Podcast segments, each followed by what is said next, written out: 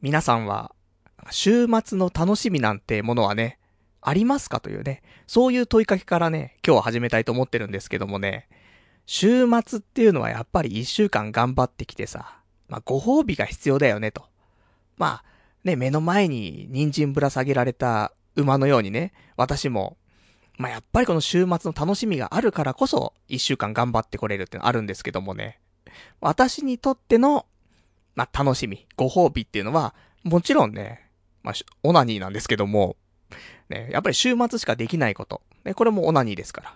平日にオナニーしちゃうと、次の日ね、起きれませんからね。まあ、仕事遅刻するわけにもいかないですから。まあ、できる限り、まあ、週末にしましょうと。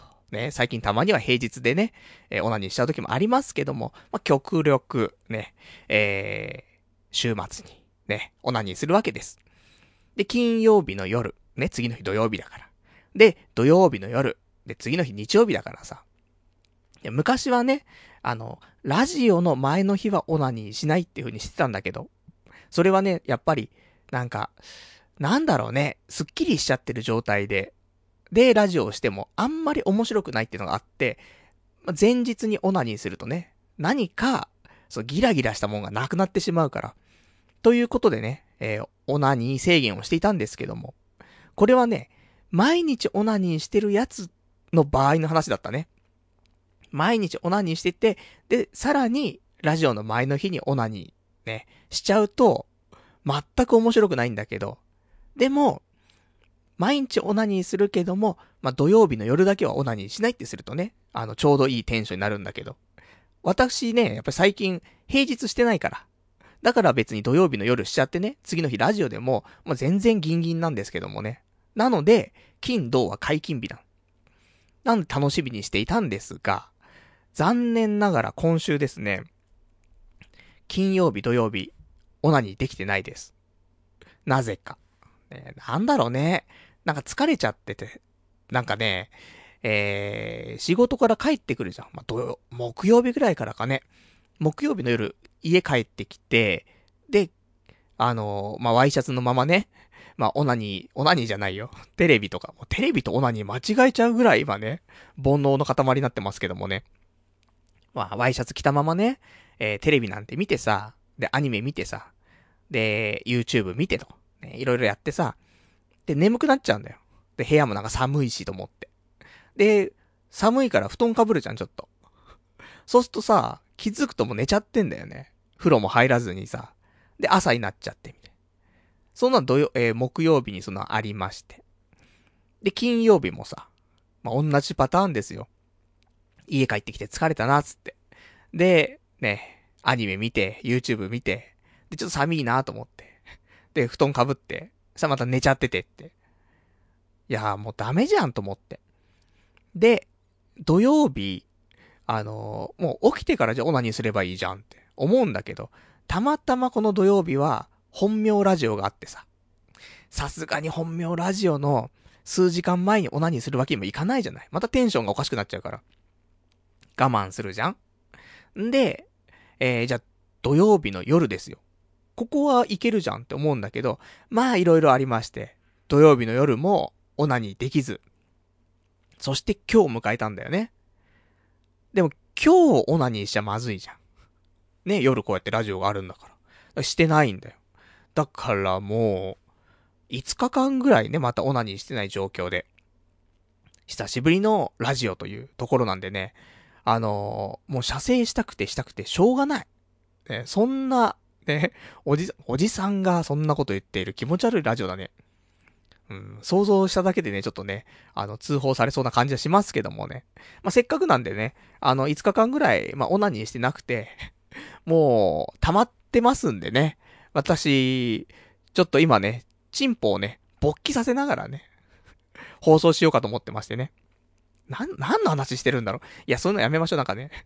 自分で言ってて、ね、恐ろしくなってきたね。気持ちの悪い話になってきたんでね。それしませんけどもね。冗談ですよ、すべてね。もう、まあ、冗談と言いつつもね、あの、下半身のものはしっかり反応してるんですけども。まあ、そんなんで、まあ、あの、これ終わったら、でも次の日仕事だからな、オナニーするのもどうかなとか思ったりするんだけどさ。いや、ほんとね、あの、なんでちょっと、オナニーね、したいか、今。今じゃねえな。違うのよ。で、何が違うんだもう全然わかんなくなってきたけどもね。この話もうやめた方がいい気がするけど、まだするんだけどさ。昨日ね、あの、最近、ラジオのためになんか、体張ってないなと思って。で、昨日、ピンサロとか行ってみようかなと思ったの。なんだけど、いろいろね、ありまして、ね、いろいろあった話はこの後しますけども。結局ピンサロ行けなかったんだよ。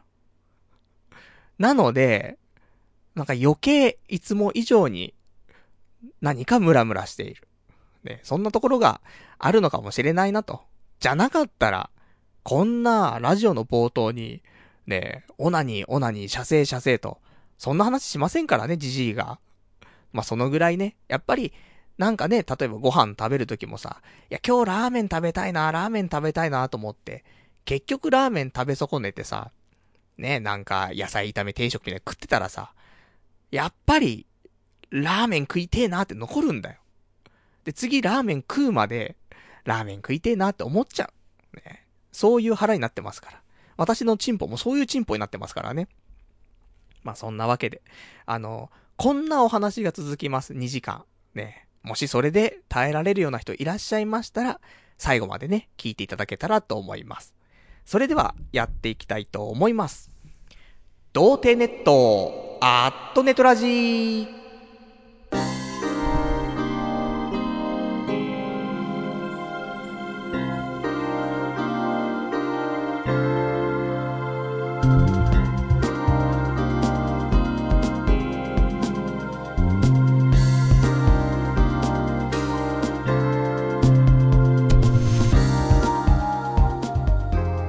めまして、童貞ネットアットネットラジパーソナリティのパルナイトです。こんばんは。というわけで、なんかね、えー、勃起の話になってて、おかしくなってきたなって思いましたけども、なんでそんな話をしたかというと、あの、このラジオが始まる前ね、まあちょっとうだうだね、喋ったりとかして、その上でね、あこうやって、ま、本番を始めるわけなんですけどもね、その時に、ちょっと、ね、放送前に、まあ、景気づけによくわかんない景気づけだけども、勃起させようかなと思って。でも、それしようかなって思った時に、いや、せっかくだったら、放送中に勃起させればいいじゃん。でその方が面白いじゃんって思ったんだけど、ね実際にやってみようと思ったら、すげえ気持ち悪いなと思ってね。これ若ければいい。若くても気持ち悪いな。ね、そんなこと言ってますが、私このラジオの方でね、えー、喋りながら射精してますからね。うん、なんも言えねえっていうね、ところありますけどもね。まあ、少し、あのー、一般的な考え方ができるようになってきたのかなね。パルナイトもね、とうとうね、なんか、とんがらなくなってきたななんてね、そんな悲しみの声もね、いただきますがね。まあ、まっとうな人間にね、慣れたということでね、私は喜んでいます。そんな感じのね、今日も、まあ、2時間ぐらいをちょっとやっていきますんでね、ま、よかったら、あの、お便りなんかもね、お待ちしてますので、えー、そちらいただけたら嬉しいなと思います。で、お便りの宛先につきましては、掲示板かメールでお待ちしてます。掲示板の場合は、童貞ネットとググっていただきまして、ホームページございますので、そちらの、ラジオ用スレその8というところにね、お便りいただきますか、あとはメール。メールアドレスは、ラジオアットマーク、童貞 .net、radio アットマーク、doutei.net。こちらまでお待ちしてます。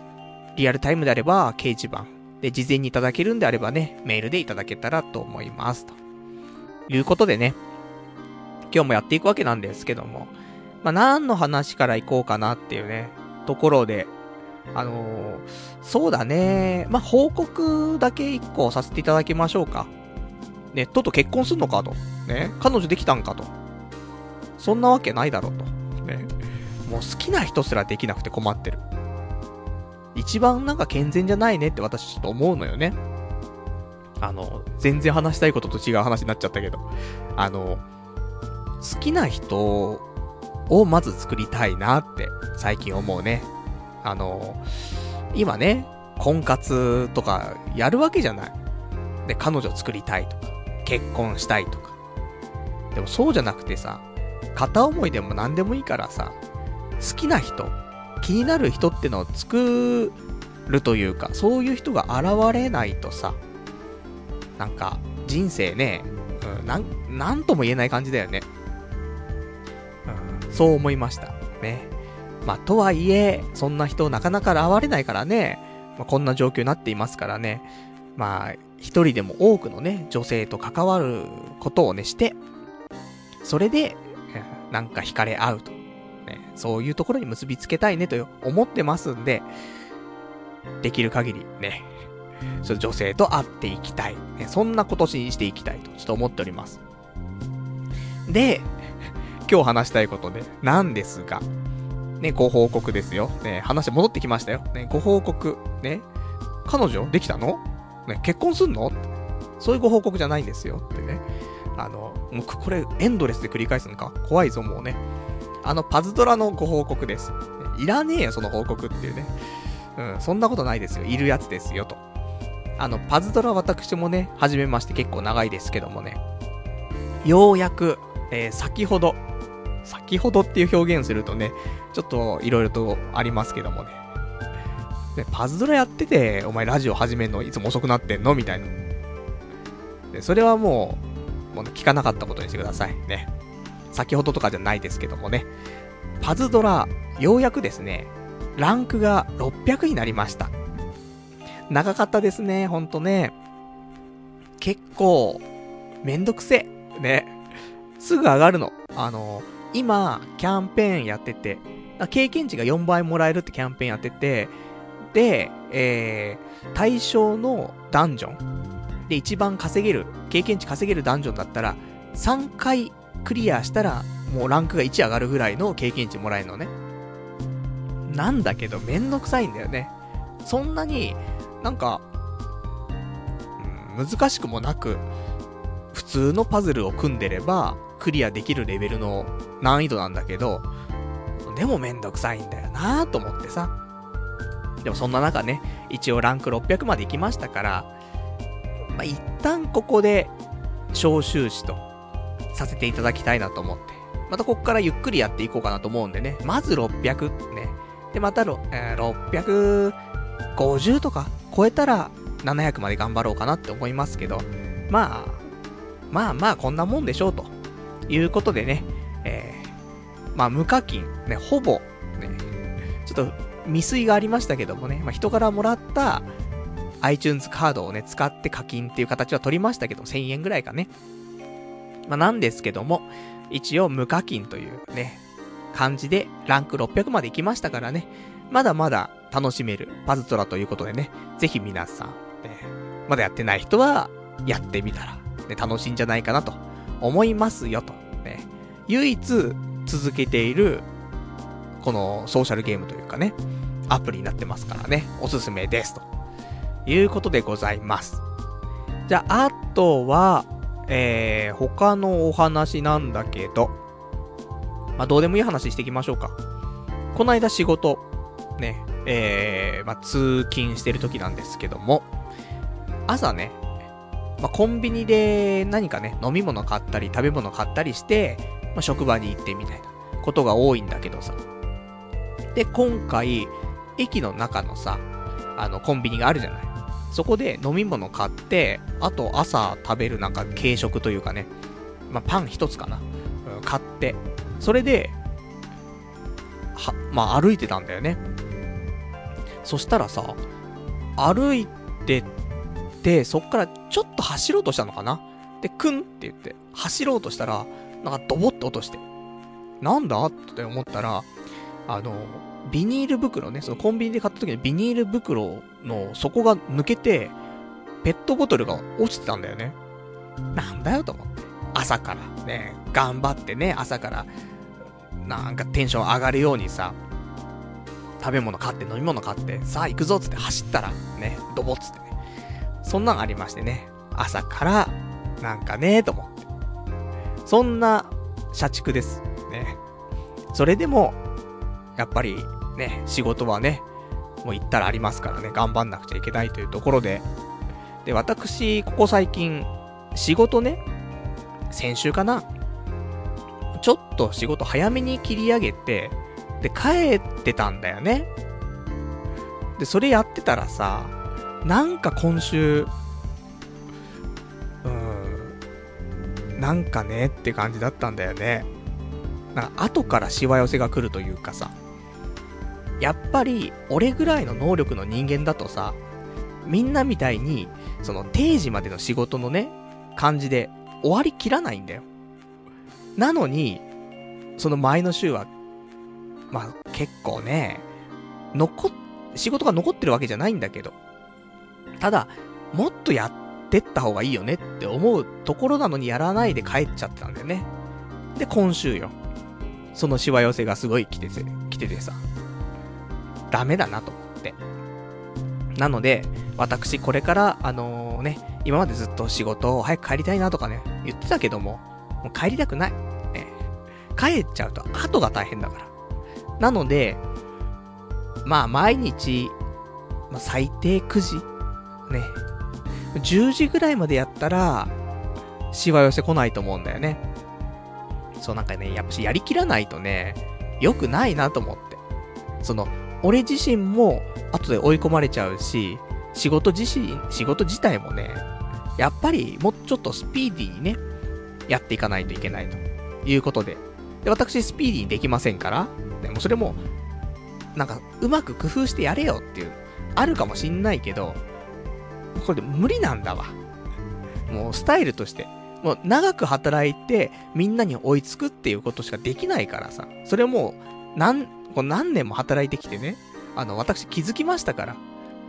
で、結局、先週ね、早く帰ろうと思って、いろいろやったら、ね、しわ寄せ来ちゃうっていうことだから、やっぱダメなんだと思って。なので、えー、長く働いて、なんとかしますと。で、じゃあ、いつになったら早く帰れんの？っていうと。まあ、今の始めたね、アプリが、軌道に乗ったら帰れる。だから軌道に乗せるまで、がむしゃらにやろうよっていうね、ところでございますんで、それまでは私、毎日げっそりしてつれーつれーと、ね、そんな感じで生きていこうかなと思ってますんでね。まあ、そんなお話、かな。で、あとね、今週のお話なんですけども、うーん、そうね。今週、ちょっと仕事でね、ね、たまには仕事の話をね、いっぱいしますよ。そりゃまあ、ビジネスマンですし、週の5日間は働いてるわけですからね、まあ、仕事の話が多くなってしまうのかなと思うんだけど、あの、いつもは、社内でね、まあなんかパソコンカタカタやってるわけなんだけどさ、今週は、なんかちょっと外にね、出ることがあって、で、えー、まあちょっとね、その、取引会社とね、ちょっと話をするためにね、え打ち合わせのために、ちょっと出かけたんですけども。で、行った場所がさ、三鷹っていうところ。三鷹、三鷹市。ね、東京都三鷹市。に行ったんだけどさ、そこで、まあ、午前中に行って、ちょうどお昼食べてね、1時ぐらいから打ち合わせだったから。で、三鷹に行ってからじゃあ、三鷹でご飯食べて打ち合わせにしようということでさ。で、自分と、あともう一人ね、あの、職場の人と、二人で行ったんだけどさ。あの、三鷹でご飯食べようと思ったら、駅前は栄えてていろんな食べ物あるんだけど、ちょっと離れると何にも食べるところがなくて、あれこれどうしようと思ってさ、ね、できたら、その、なんかその打ち合わせする会社の近くとかでね、食べようかなと思って少し歩いちゃったんだよね。で、こっから駅戻んのもなーとちょっと思って。で、いろいろ調べていたんだけども、店ないなと思って。で、プラプラ歩きながらさ、じゃあもうここにしようか、つってね。で、えー、ちょっと怪しい感じのお店だったんだけどさ、なんもないからさ、と思って。で、佇まいはすげえ錆びれてんの。これやってんのかなつって。大丈夫かな？本当にもうなんか、昭和の食堂みたいな感じの佇まいなのね。これ、大、大丈夫かつって。で、まあいいや、ちょっともう、ないし入ろうかつって。ガラガラつって。入ったらさ、もうすげえ満席に近いぐらい人がいっぱいでさ、あ、こんなに人が入ってんだと思って。で、その中入ってってさ、で、えー、奥の方の席が空いてたからそこ座ってさ、じゃあね、ちょっとここ当たりだったね、つってね。何食べようか、つって。で、メニュー見たらさ、メニュー、まあ、定食屋さんだよ。ね。最近の定食屋さん行ってますか？例えば、まあ、弥生県とかさ、あとは大戸屋とかね。まあ、そこそこ高いじゃない？700円、800円しちゃうのもザラじゃない？そんな中、こちらの食堂、えー、なんか多分レバニラ炒め、240円とか。まあ、単品でね、その、セットとかじゃなくて、まあ、一皿でって形だと思うんだけど、レバニラ炒め240円とか、あと、ホッケ、最近ホッケ高いじゃない？ね、その定食屋さんとかで、焼き魚食ったら結構な金額いくよね、と思って。それこそさっき言った800円とか900円とかいっちゃうよね。ホッケ250円とか。ええ、と思って。で、他のやつも全部そんなぐらいの金額よ。もうそういう食べ物、おかず的なものっていうのは300円以内。大体が。で、これに、えっ、ー、と、定食。ご飯とお味噌汁がつく。あと、おしんこかな？で、それつけるとプラス200円なのね。だから、レバニラ炒め240円プラス200円とか440円ぐらいなの。なんだこの店と思って、安すぎるだろうと思って。私がよく行っている、ね、まあ、日高屋、あとは福神、ね、福神の率が多いんだけど、最近ね。まあ、福神とかだったら、いくらだ？?500、うん、いや、630円ぐらいだよ。レバニラ定食。で、私ね、あの、夜は炭水化物を少し減らそうと思ってね、ご飯をね、ちょっとね、少なめにしてもらって、50円引きとかなって、580円とかそんなんかな？とかなんだけど、それよりも安いっていうね、恐ろしの、ね、恐ろしい安さだったんですけどもね。で、私そこで、なんか、スタミナ炒めみたいな、あったからさ。それ300円だったで。プラス200円足して500円で美味しい定食と。で、あの、同僚は、レバニラ炒めと、まあ、定食つけてと。いう感じでさ、なんかもう、安いから余分に頼んじゃうよね。他になんかウインナー炒めもお願いしますとか言ってさ、頼んじゃってさ。で、店の中見たらさ、まあ、客層としてはその近くで働いている、その、なんだろう、作業をしている人たち、ね、なんか、うん、なんだろう、作業着を着ている人たち、ね、が、結構いっぱいいて、まあそうだよねと思って、ここだったらがっつり食えるしと思ってね。いいんじゃないかなっていうところでさ、まあ、大人気と。で、店の中見渡すとさ、あの、サインとかあって、誰のサインだとかね、よく見たら、あれ？これ孤独のグルメの作者のくすびさんの写真があるぞっつって。なん、なんか、出たのかどうかは知らないんだけど、あの、孤独のグルメの方でこの店が紹介されたかどうかちょっとわかんないんだけど、取材には来ているみたいでね。で、そんな写真があったりとかして、お、すげえ当たりじゃんと思って。最初こんな錆びれたところ大丈夫かと思ってね、入ったらそういうね、大当たりっていうね。むしろ三鷹で何か食べるっつったら、普通にもうトップのさ、なんか食べる場所候補に入るぐらいの場所なのにね。まあ、なかなかそういうの気づかずね、入ってね、まあ大正解だったなと思ってさ。で、そんなんで、ね、食べ物出てきましたけどもね。まあ、出てきた食べ物は、まあ、正直、お、おーんってなったのはあります。あの、レバニラ炒めが出てきてね、レバー少ねえな、そういう気持ちは正直ありました。でも、まあ美味しかったよ。俺も、あの、スタミナ炒め、美味しかったし、あの、なんだ、普通の野菜炒めの中にさ、レバーが入ってればもうレバニラ炒めなんだけどさ、今回のこのスタミナ炒めは多分カルビなのかなカルビと普通の野菜炒めが混ざったやつで、結構美味しくて。で、そんなんで、まあ、満喫しましてね。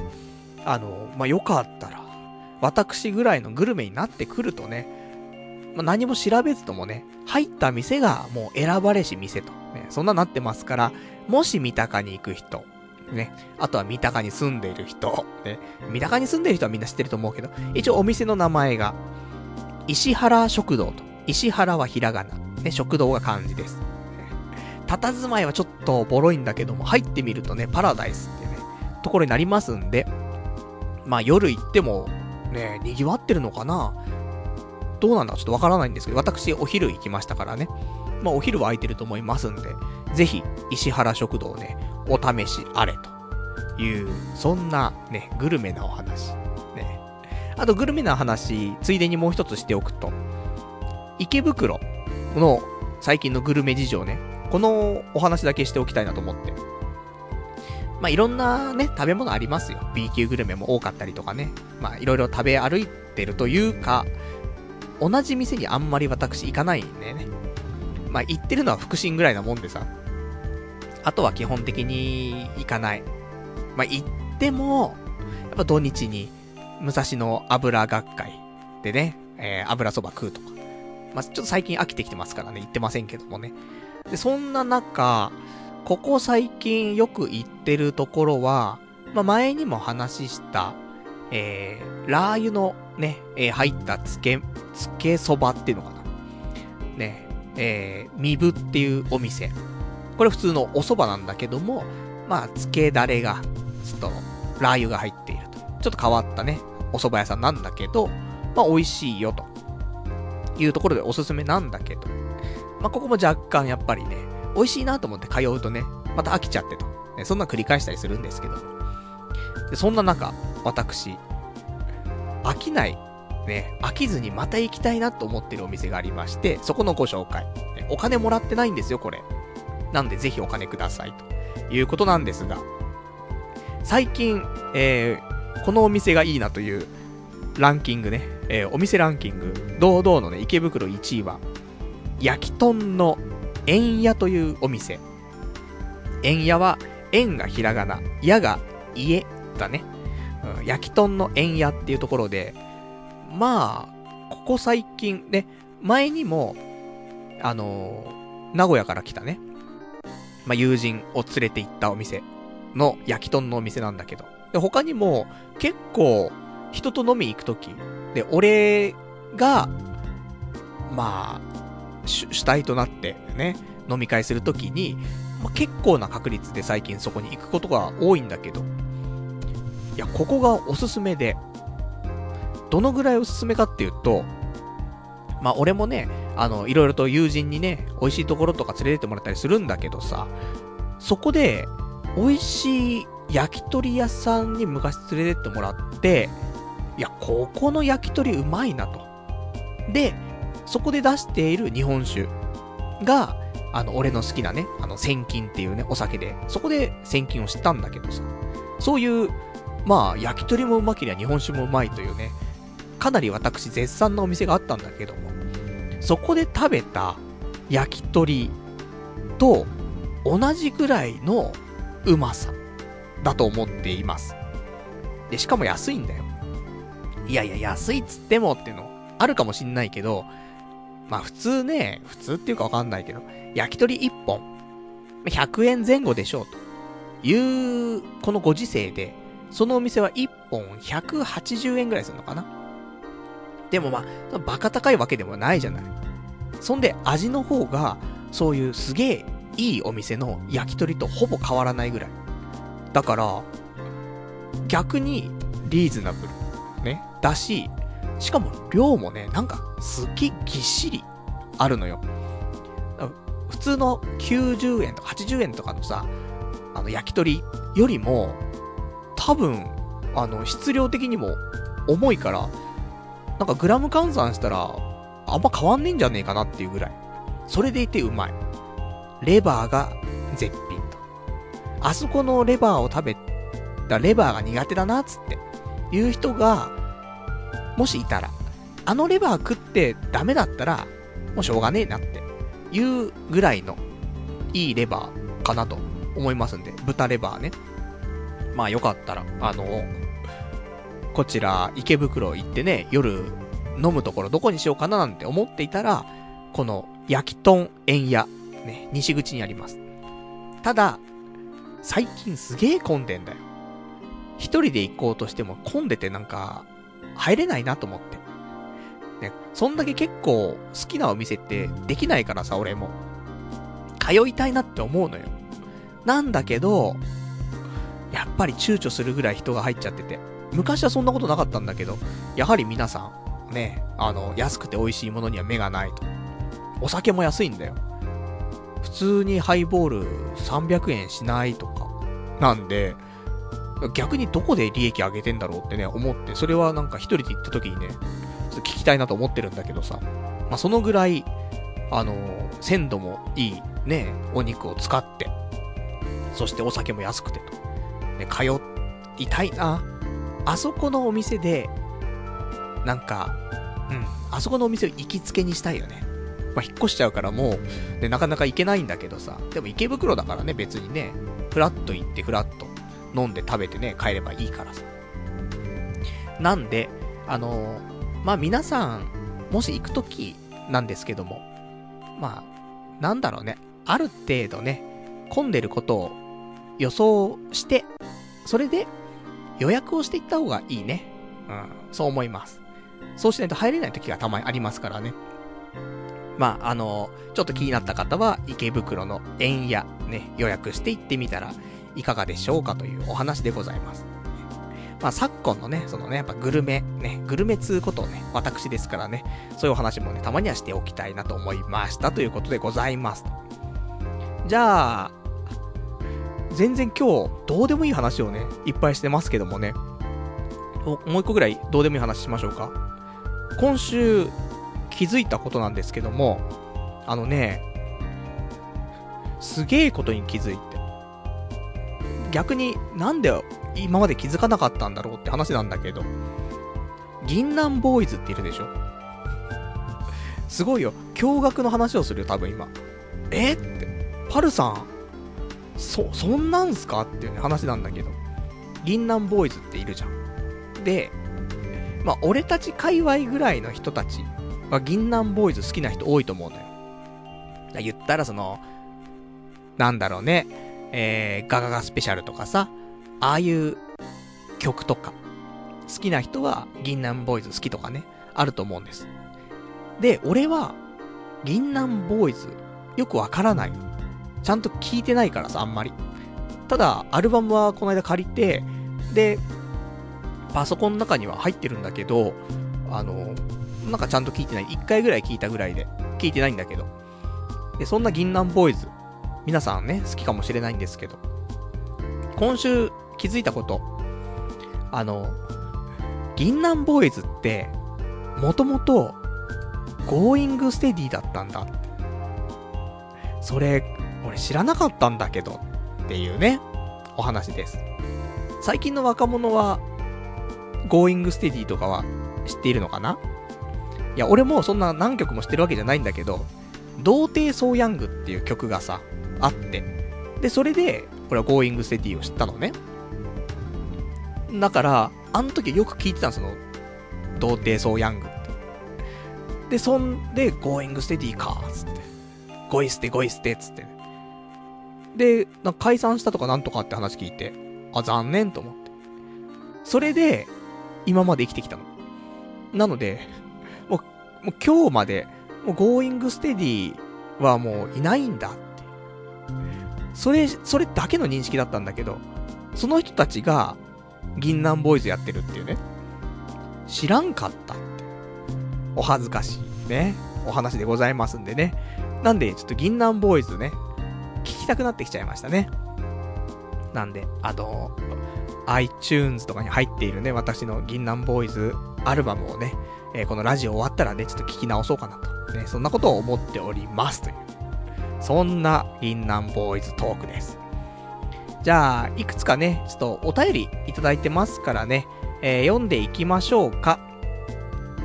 えー、お便り、ラジオネーム396番さんと、お気に入りのオナネタを教えてくださいというね、お便りいきました。ありがとうございます。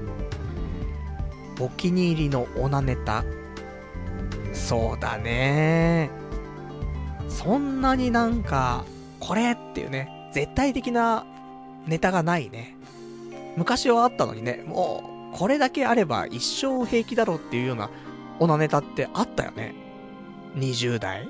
いや、10代ぐらいの時はね。まあ、その頃を使っていたエロ本とか、未だに持ってるけどね。なんか、結構前に実家帰った時にね、それがあったからなんか懐かしいなと思ってね、あの、今の普通に一人暮らしの部屋に持ってきちゃいましたけど、全然見てねえな。今日、今日ラジオ終わったら、じゃあその懐かしい本で、でやろうかな。うん、もうやれない。絵柄がやれないよね、結構ね。でもなんか、あの頃の、ハマってたエロ本って、面白いんだよね。なんかさ、あの、まあ、中学校とかね、同じ学校だった奴らとか、奴らっていうかまあ、中学校同じだったやつとはもう一人ぐらいしかね、関わりないんですけどもね、幼馴染なんだけど。そいつとさ、話をしてる時にさ、やっぱり、エロ本の話とかなるんだよね。でね、その友人の性癖が出ちゃうからあんまりね、ここでその本のタイトル言うのもあれですけども、その友人がなんか結構好きだった本が、なんか薬屋さんが来たみたいな本があったんだよ。で、うん、それ、な、お前それ好きだったな、みたいな話を、たまにすんだよね。その2、3年に1回ぐらい。楽しいんだよね、そういう話してるのね。そんなわけでなんかね、昔々の、ほんとね、いやダメですよ。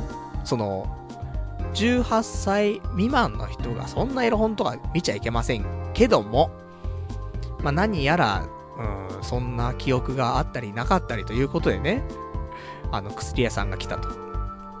そんな本があったなみたいな。ところでね。な、何がエロかったんだろうっていうね、話なんだけど、俺もね、借りて読んだとか、あったと思うんだけど、いや、違うんだよ。借りて読んだんじゃないね。そいつが、もう、この本いらねえやつって。捨てるとかって言ってたから、捨てるぐらいだったら俺がもらうわ、つって。で、俺ん家に保管してた気がするんだけどね、どっかに行っちゃったね。売っちゃったのかしらわかりませんけどもね。まあ、そんなね、まあ、近いうちね、また友人の誕生日がありますから、その時にはね、薬屋さんが来たをね、どっか古本屋さんで見つけてね、10冊ぐらいまとめてプレゼントしようかなとね、そんなことをちょっと思っておりますと。そんなね、オナネタ。だから全然ないね。うん、鉄板が最近ないですが、まあ、いろんなね、あの、エロ動画サイトでね、うん、エロ動画を探してって感じですね。最近は2次元、3次元、ね、なんでもいいかなと思うんだけど、なんか、急にね、2次元じゃないと、なんかダメだなっていう日があるね。そういう時は2次元で。今日とかは危ないね。あの、人造人間18号がすげえ今エロいっていうね。そういう、なんか、時期に来てますから。あの、ドラゴンボールのね、今日、日曜日のオープニング、見ましたか？変わりましたね。ドラゴンボールスーパーのオープニングが。そこで、人造人間18号が、ちょっと書かれているんだけど、その時の18号の服装がジャージなんだよ。なんかエロいんだよね。なので、なんか18号のエロい画像とかね、探しちゃうかもしれない。もしくは、全然エロくもないのに、その、ドラゴンボールのオープニングで18号が出ているところを止めて、それを見ながらオナニーする可能可能性もありますね。できますよ、全然ね。だって、もう5日間ぐらい、ね、オナキンしてるわけですから。なんだっていけるんだよ。その辺のなんかカレンダーとか見ながらだってね、全然いけますからね。あ、このなんか数字のね、曲線がエロいな、つってね。で、全然ドピュっていけますから、ね。もう万能だねっていうね。そんなところですね。あとは、えー、他に今週お話ししたいことなんですけども、そうね、えー、じゃあ普通の話しようか。今週のね。いや、これがメインだよ。メインの話全然してないからね。しないといけないんですけども。あの、やっぱりね、ここ最近、いろいろね、そのラジオのためにしなくちゃいけない、しなくちゃいけないと思って生きているわけですよ。で、まあ、できれば、やっぱり、まあ、平日は難しいから、土曜日ね、何かやってと。で、日曜日ラジオを迎えるってのが一番理想形かなと思って、今週、本当はピンサロ行くつもりであったんだけども、まあ、結局行けなかったと。なぜかというと、あの、土曜日、そのね、本名ラジオがあって、で、これは夕方の16時とかに予約してたの。まあ、なんだけど、まあ、なんか、ずるずると、ね、えー、時間をま、かけるというか、まあ、ラジオ自体はね、ほんと20分で終わるんだけどさ、その前にね、そのラジオの局長みたいな人とね、話したりとかして、なんだかんだで、えー、ラジオ撮り終わったのが19時だったのね。で、その後、まあ別にね、帰って、で、池袋でも何でもいいけど、ピンサロなんてね、全然夜まで空いてんだからさ、行きゃいいじゃんって話なんだけど、そうだとちょっと、一緒にね、そのラジオの局長と飲みに行くことなんてさ。なので、あのー、結果ね、楽しかったんですよ。ね、あの、いろいろ連れてってもらってさ。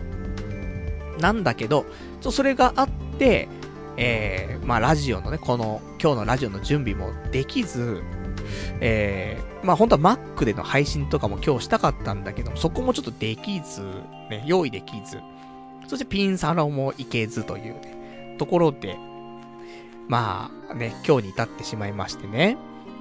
まあ、ネタがね、うん、これはスペシャルウィークかな。もうだって、あと5回も寝たら、5回も寝たらじゃないけど、ね、5回も経ったら、スペシャルウィークやってきますから。その時ピンサロスペシャルかな？ピンサロスペシャルってなんか、怖いね。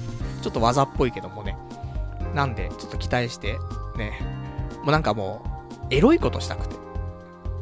で、エロいことしたいけど、なんだろう、ちょっと、ソープは、ソープなんか違うんだよね。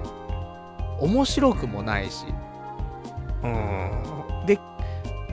なんか、ないんだよ。な、何かが違うんだよね。うん。ソープじゃねえと思ってる。でもまた行きそうな気はしてますけどもね。あの、今、その、早漏をね、なんとか、まあ、治療になるようにね、今、トレーニング日々ね、してますから。なので、えっと、それの成果をね、やっぱり、ちゃんと見せつけるためにもね、一回ソープ行くべきかなと思ってるんだけど、まあまあ、あの、次はピンサロかなと、ね、ちょっと思ってます。あの、病気怖いとか言ってましたけどね、もういいかなと思って。もう病気になろう、まあ、やだよ。そんなこと言って病気になっちゃったら嫌なんだけど。ただ、もう女性との縁もなんもないしさ、そうすると、もうピンサロとか行くしかねえなと思って。で、ちゃんとあの池袋にはさ、その絶対、あの、生でね、口でしないよっていう。なんかゴムを絶対つけて、それで行為、行為というか、その、加えたりとか。っていうお店がね、ある、あるらしいのよ。なんでそこにね、行くんだったら行くつもりなんだけど、と。まあ、そんなところでさ、まあ、それはじゃあスペシャルウィークでということでさ。で、今週は、だ結局はちょっと飲みに行くことになっちゃってって話なんだけど。で、ラジオ終わって19時。で、そっから、新橋の方にね、えっ、ー、と、飲みに行くことになってさ。で、飲みに行く前に、まだ全然その日ご飯食べてなくて、お腹空いてたからさ、じゃあ、で、ちょっと食べてから、で、飲み行こうという話になって、えー、新橋で、なんて名前だったかな？ハンターっていうところかな。駅前の、なんか地下にある、なんか一蘭とかが入ってるビルなんだけど、一蘭があって、あと、パンチョ。ね、あの、大盛りのナポリタンとか食べられるね、パンチョってお店が入っているビルの地下に、ハンターっていうハンバーグ屋さんがあって。で、そこでハンバーグ食ってさ、結構がっつりよ。手ごねハンバーグ、ね。となんかエビフライみたいな食ってさ。で、がっつり食ったなと思って。じゃあ飲み行きましょうと。いうことで。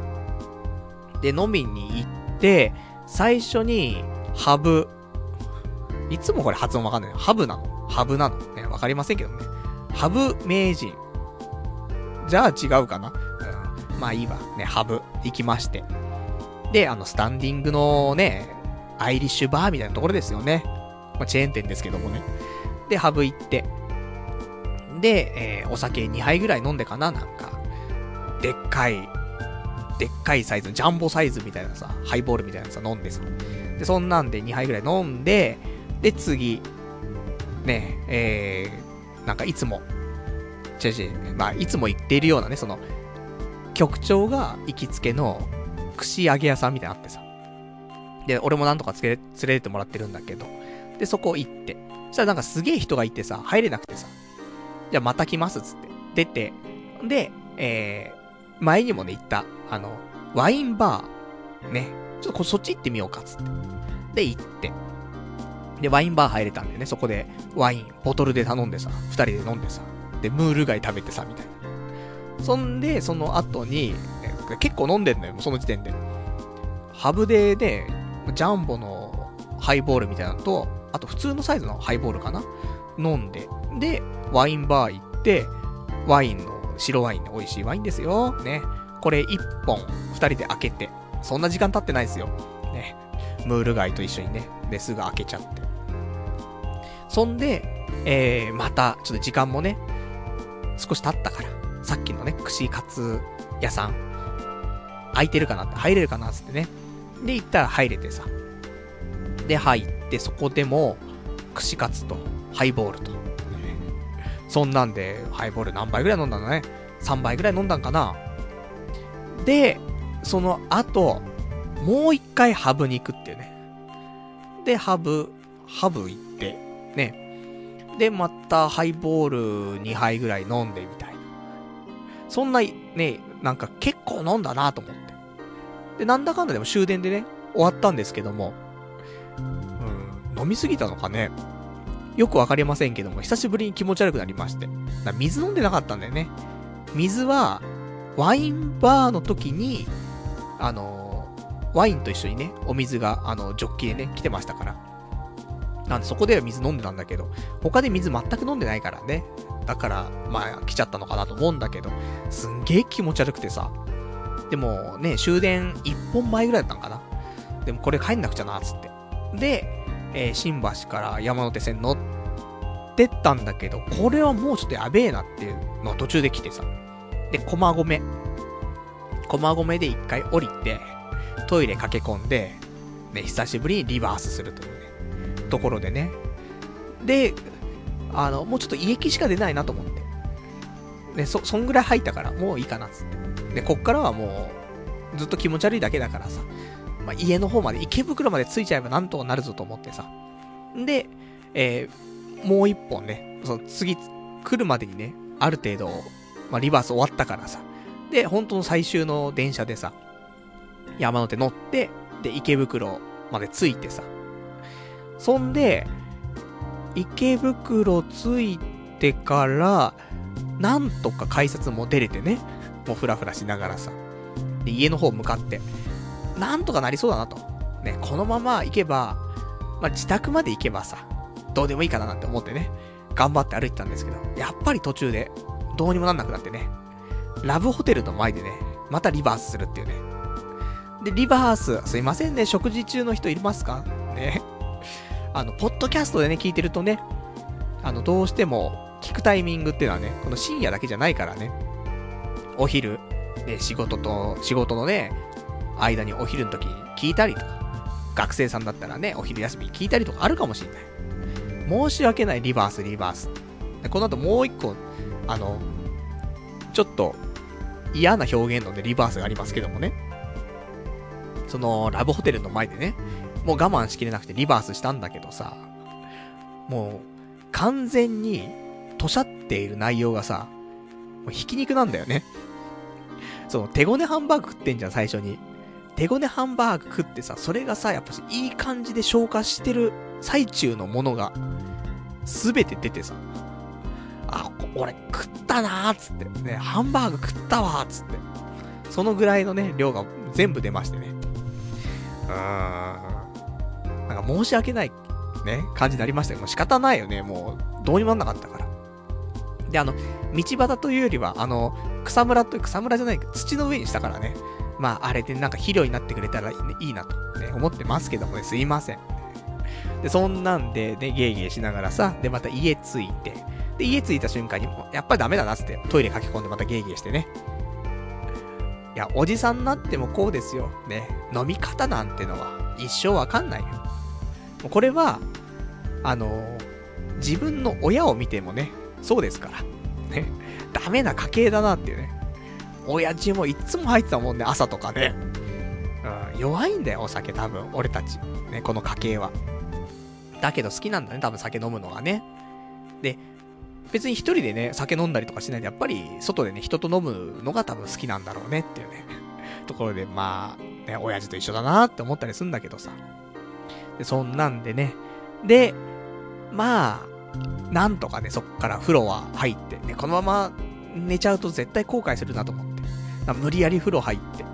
で、なんか朝ね、気がついたらもう12時ぐらいになっててさ、あ、寝ちゃってたんだって感じで、どうやって寝たんだろうって思ったりはしたんだけど、まあそのぐらいね、あの、結構久しぶりにね、吐いたなと。いつぶりかね、結構ぶりじゃない？半年ぶりとか、じゃない？半年？?1 年経ってないもんね。なんだかんだ、ちょいちょい俺吐いてるからね。あれだけども。まあ、半年ぶりぐらいね、がっつり吐いたなと思って。で、今回はね、あの、一回も、あの、喉の奥にね、指突っ込まないで吐けましたからね。本当に気持ち悪かったんだっていうところでありますけどもね。あのー、まあ、いいんじゃない？こういうのもね。吐くまで飲んでこそのアルコールというか。結局、吐かないとさ、なんか、やりきった感がないっていう。最低な飲み方してんなって話あるけど。まあね、吐くまで飲んだっていうのは、ああ、すげえ飲んだんだなっていうのわかるじゃない。でも、吐かないとさ、うん、な、なんか、そんな飲まなかったのかななんて思ったりとかしちゃう、ね。いや、末期だろ、それってね。話ありますけどもね。まあそんなわけで久しぶりに吐いてしまいましたというね、お話です。そして、その、今回ね、ハブを挟んでますよ。ハブ行って、で、ワインバー行って、串揚げ行ってハブ行くっていうね。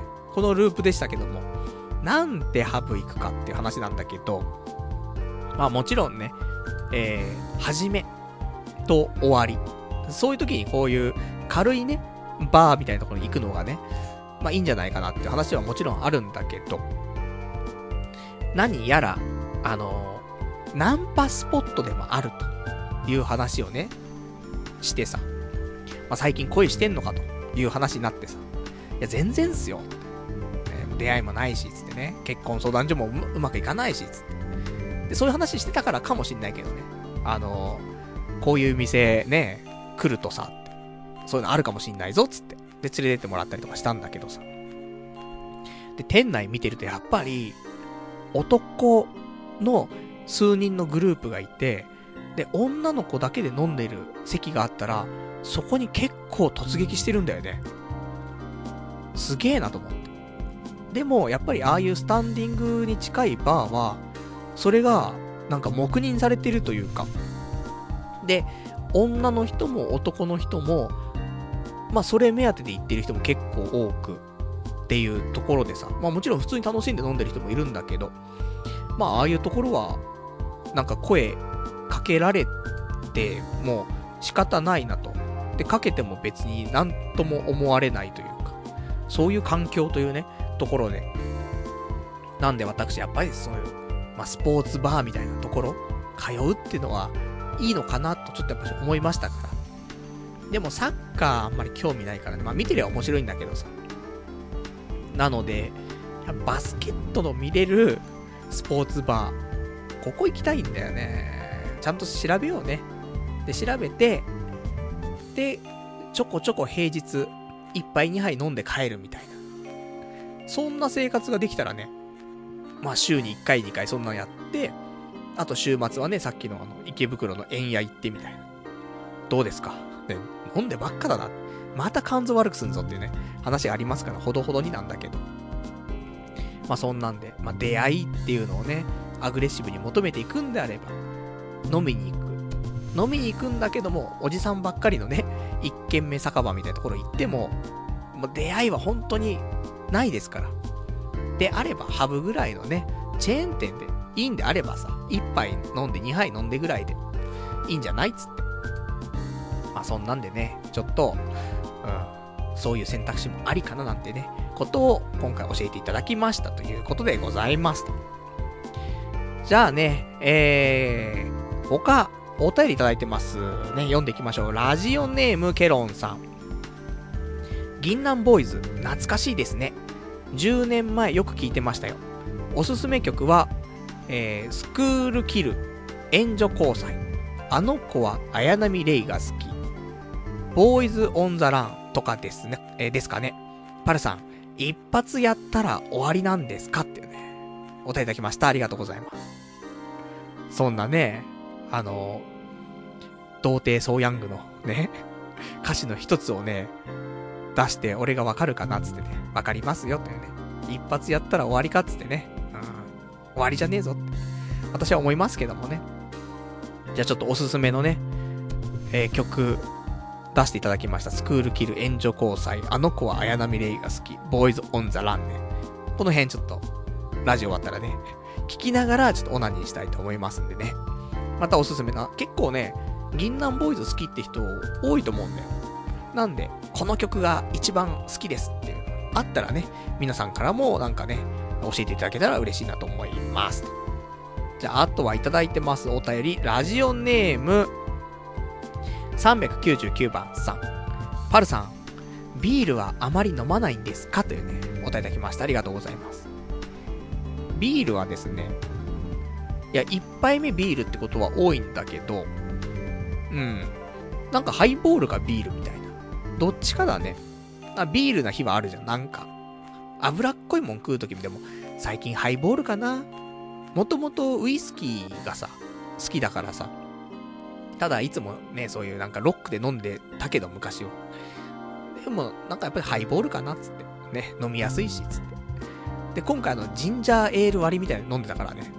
もうジュースだよね。もうでも最高のなんか組み合わせだよね。その、ウイスキーとジンジャーエールというね、うん、ちょうどいいバランスの甘さとね、うん、で、飲みすぎちゃったんかもしんないね、つって。だからまあビールの日もありますがね。まあそんなところでね、あただプリン体がちょっと気になるしね、私もおじさんだからさ、どんどん、ね、なんかビールパラになっちゃうのもね、っていうのも若干あるかもしんないね。そんなんでハイボールをよく飲んでます、最近はというね、まあ周期がありますからね、今はハイボールです。あとはいただいてます。ラジオネーム、羊ガエル水族館さん。パルさん、もう36歳なんだから、社会に迷惑かけちゃダメだよっていうね、お答えいただきました。ありがとうございます。すいません。ね、もうラブホテルから出てきたね、カップルの皆さんすいません。ね、出てきたらゲロがある。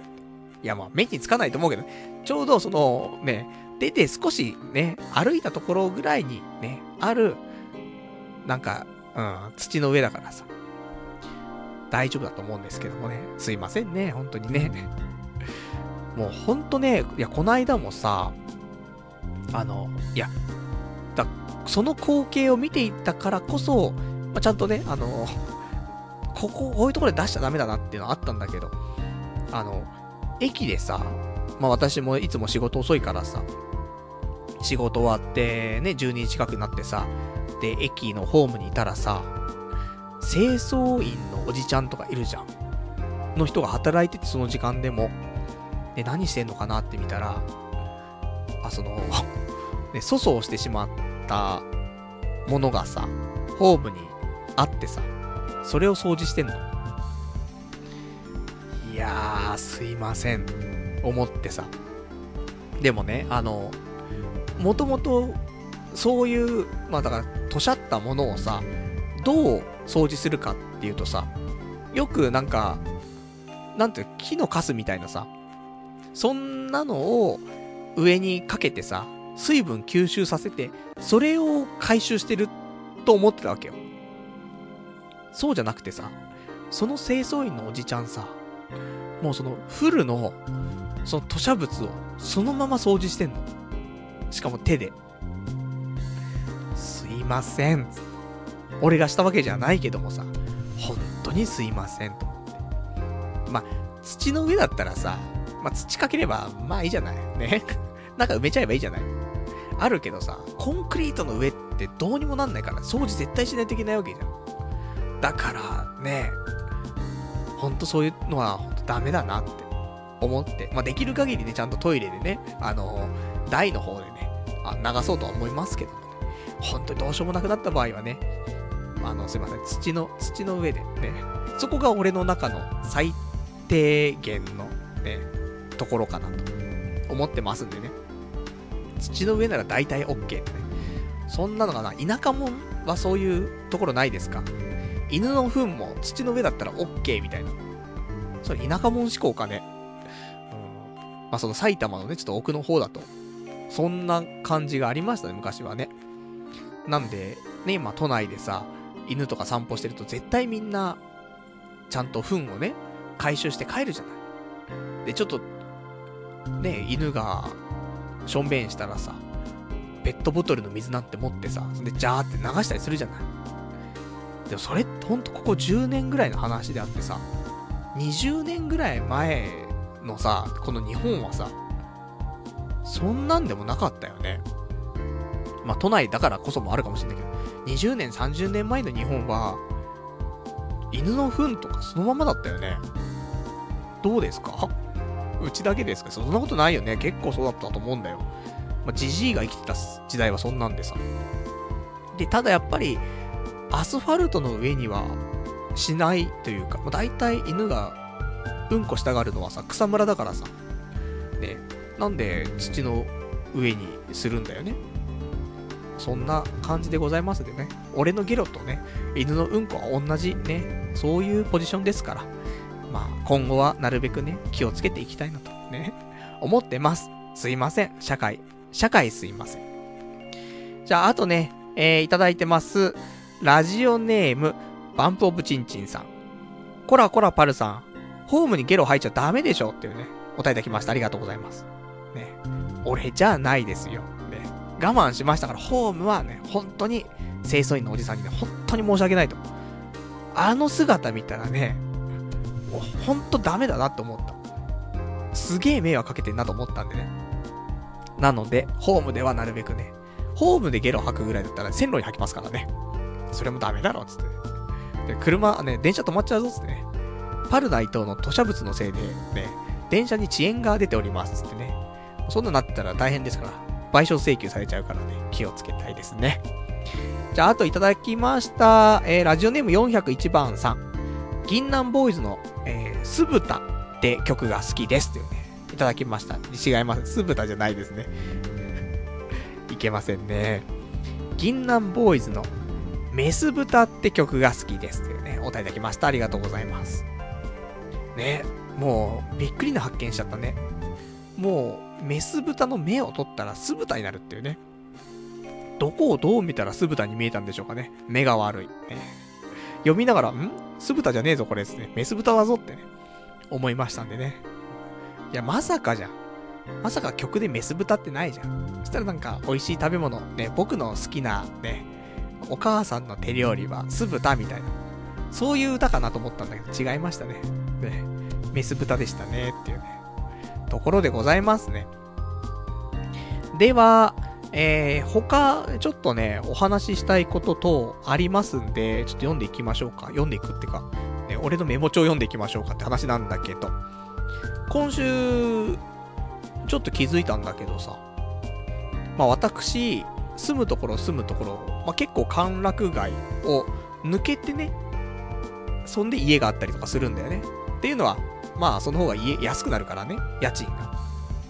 なんで住むところ住むところそんなところばっかりなんで、まあ毎日のように、あの、客引きにね、あの、お兄さんどうですか？一発どうすか？つって、兄貴抜きないですか？つって、ね。それをもう本当に365日毎日食らってるんだけど。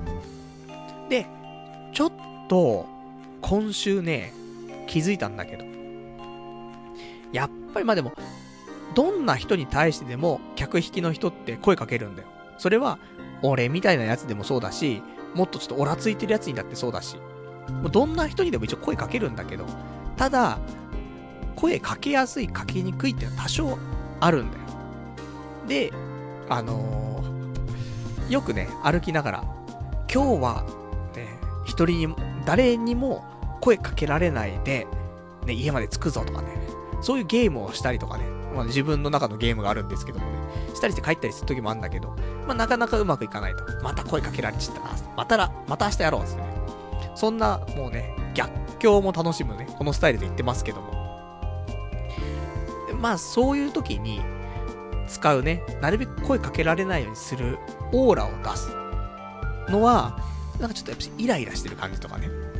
出すと、あの、声かけにくかったりするんだけど、でもやっぱり声かけられちゃう。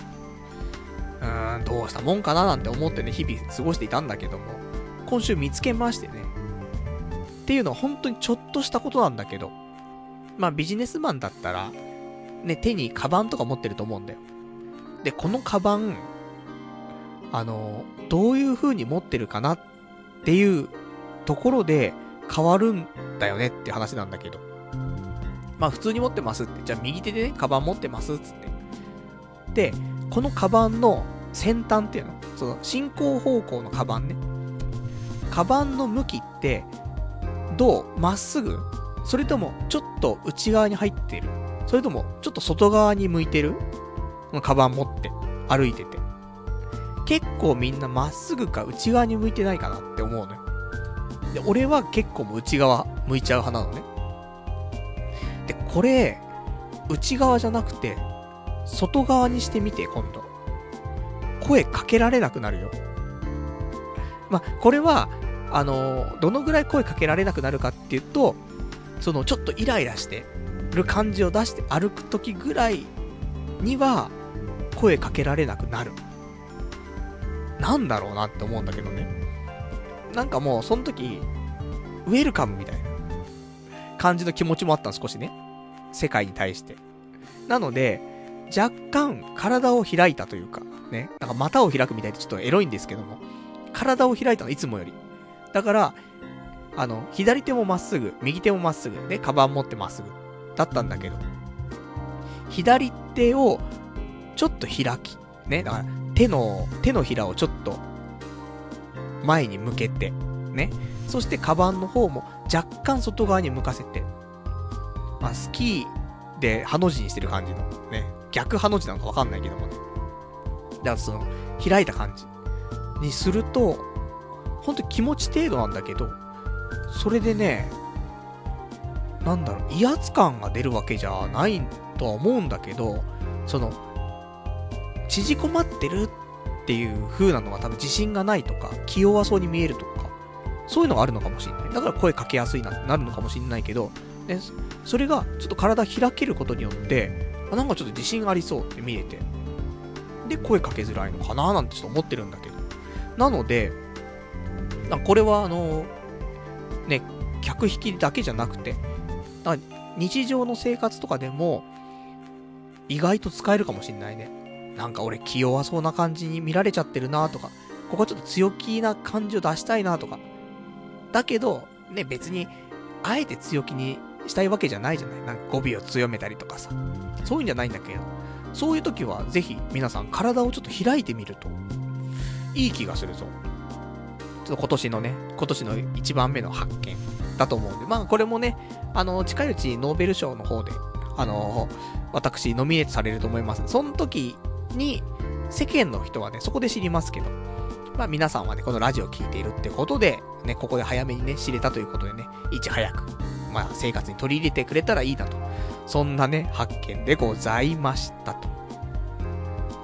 じゃあ、あとはね、えー、他にお話ししたいことなんですけど、そうね、えー、今年の抱負これ話そうか。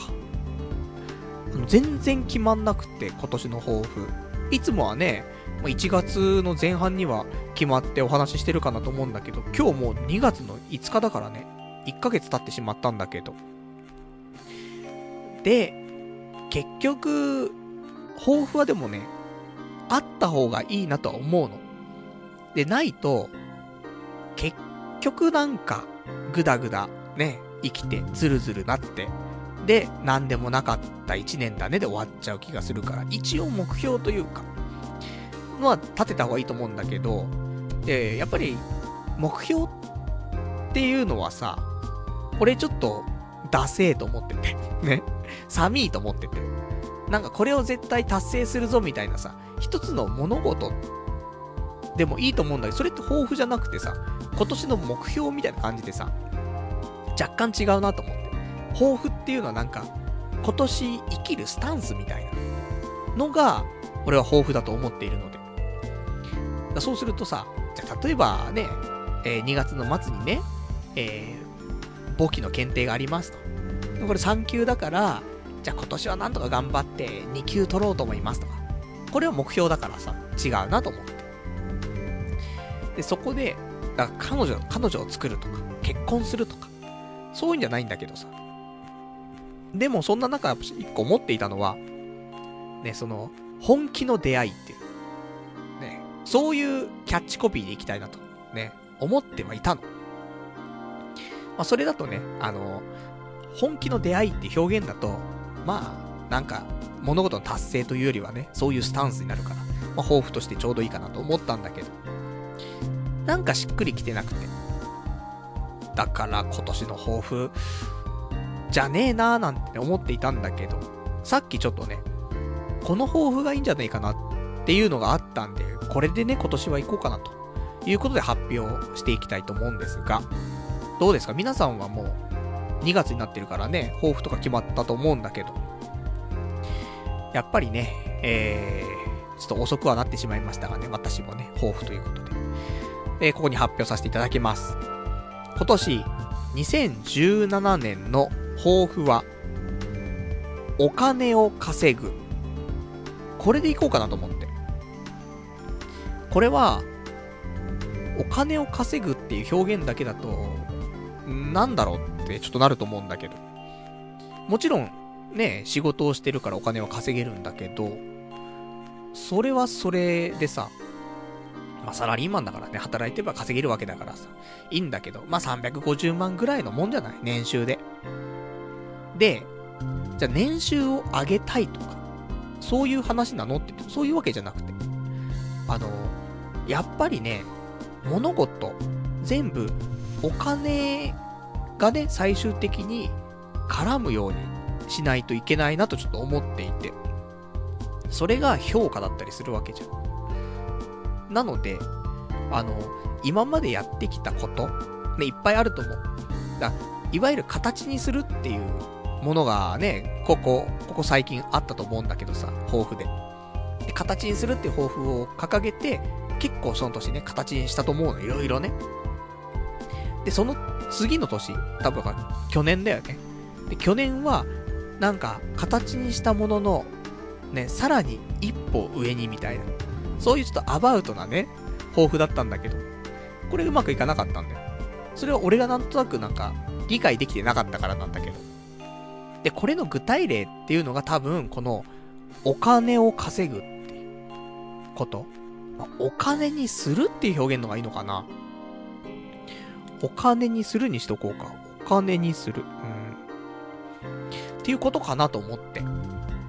だから今までね、えー、こうやってラジオやってきたりとか、で、たまにね、ニコニコ生放送やったりとか、あとパルナイト公式ウェブサイトなんて作ってブログやったりとかさ、まあ、いろいろありましたよ。なんだけど、ね、あの、ま、全部無料じゃない。とはいえ、一応さ、私もさ、あの、好きなこととはいえ、毎週毎週こういうコンテンツを生んでるわけだよね。お前コンテンツって呼べるクオリティなの？って言うと、いやすいません。で、ただゲロをね、吐いたって話してるだけの放送ですけども、まあ一応、ね、もう今日で何回ですかと。400回超えてさ、425回とかでしょそのぐらいのコンテンツを毎週作ってるわけだから、何かやっぱり、お金にしたいなと、ね、思うわけですよ。なので、そのマネタイズ、ね、出てきますよ、これね。あの、まだ学生の皆さんはね、使う、使う機会ないと思いますけど、社会人、ね、いや、社会人もあんまないのかな？ね。ただ、俺、俺の業界、ね。そういうちょっとうさんくさい業界はね、あの、みんなマネタイズって言葉大好きですからね。なんで、あの、マネタイズするためにはどうしたらいいのかということを今年はしっかり考えて、あの、まあ、このラジオでお金をね、みんなから取るとかっていうのは、あんまやっぱしたくないので、ね、できる限り多くの人に聞いてほしいっていうのがこのラジオのスタンスなので、それとはちょっと別の方向になると思うんだけど、このラジオを絡めて、で、お金が発生するようにしたいなと。で、お金が発生するっていうことは、俺がやってきたこのラジオっていうのが、その、お金が発生してもいいとみなされる価値がある。そういう評価をされたっていうことになるので、それをちゃんと本気で考えないといけないよねって。逆にこの8年、9年ね、なんでそこをしっかりやってこなかったのって話はあるんだけど、あの、今年は、もうきちんとね、今までやってきたこと、ね、形にしてきたもので、それをお金にする。ね。これをちょっと豊富にしてやっていきたいなと思います。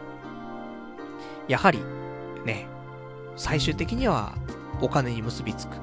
ね、その、金の亡者ってわけじゃないんだけど、正当な評価っていうのの見極めは、まあ、お金っていうのは一つかなと思うのよ。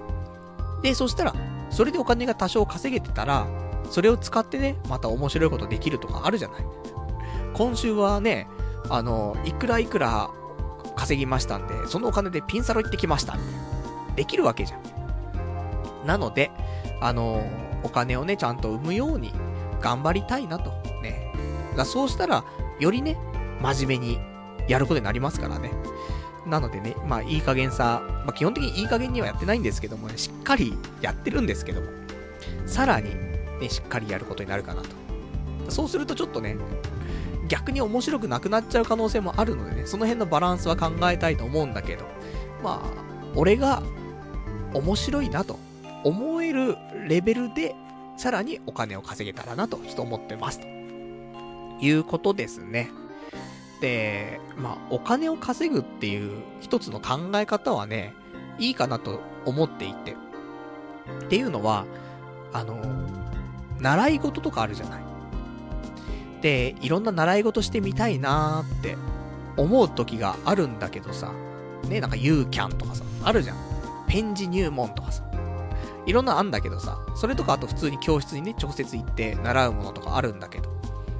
で、こういうの習うと、まあ、出会いもあったりとかするからね、いいよね、つって。今度、料理のね、なんか、料理の教室じゃないけどもさ、まあ、料理婚活とか、ね、行ってみたいなとか思ったりはするんだけど、そういうところももちろんね、出会いのために何か習い事するとかっていいと思うんだけど、習い事も、やっぱりせっかくやるんだから、そこの先で、それお金稼げるっていう。まあ、稼ぐっていう表現があれだけど、それちょっとでもお金になる可能性あるっていうね。そういうことを習っていきたいなと。でもそれは、例えば初心者のギター、ね、ギター教室とかね、入門編とか、そんなんでもいいと思う。だってギターね、弾けたらさ、路上ライブすればいいじゃん。路上ライブで普通の弾き語りみたいな。で、ね、お金くださいっつって。入んないかもしんないけど、で、5円、10円、くれるかもしんないじゃん。でも、じゃあ、今のね、じゃあ、俺含めみんなさ、街中でなんかしてさ、5円、10円もらえるって言うと、多分もらえないんだよ。わからんけど、ね、意外とみんなもらえるなんかスキルあんかもしんないけど、俺はもらえることを知らないからさ。だから、そういうギター弾けるとか、だったらお金稼げるんだよね。最終到達地点に行けばさ。そういうものをね、習うと、別に、それをやるからってお金を絶対それでなんか生まないといけないってわけじゃないんだけど、どうせだったら、もしそれでうまくいった時にお金が稼げるような内容だったら、さらに、ね、仕事にもなるしさ、副業としてなんかやって面白いじゃない？だから例えば、占いとか、占い教室とかあるからね。で、それでなんか、占い結構ね、覚えること多いけど、この感じだとすげえ覚えやすいなとかね、合ってるなとか、なったら、街中でね、占いやってもいいしさ、ね、道の、道端でね、ずっとため寒い中ね、おじちゃんが一人さ、やったりすんじゃない？なんか。あそこ人来んのかな？みたいな。で、あ、なんか酔っ払いに絡まれてると。な、あるけど。でもね、それでね、一人でも見てくれたら1000円もらえるわけじゃない。すごいよね。街中で見知らぬ人に1000円もらうっていう、そういうスキルってすごいよね、と。で、習い事って、まあ、1年ぐらいやったら結構、しっかりできるじゃない。だからなんかそんなのを、で、そういう教室に行くことで、お金をね、まあ、生み出す力というのを身につけられるかもしれない。さらに、出会いもあるかもしれない。って考えると、いいねって私思うわけよ。だから今年は、あの、ちょっとお金を稼ぐ。ね。なんか物事をお金にする。ね。お金に結びつける。まあ、なんかちょっと表現の方法は来週、ちょっと固めておきますけどもね。その方向でね、ちょっと抱負とさせていただきたいなと思ってますんで。とか言いながらね、今年じゃあ習い事何すんのって言うと、うん、格闘技みたいな。ボクシング始めたいんだけど、お金にならないんだよ。いや、殴られ屋とかあるじゃんとか言うかもしんないけど。な、殴られ屋じゃないんだよね、つって。あの、ボクシングはあくまでも、まあ、フィットネス、かつ、攻撃するだけ？ね。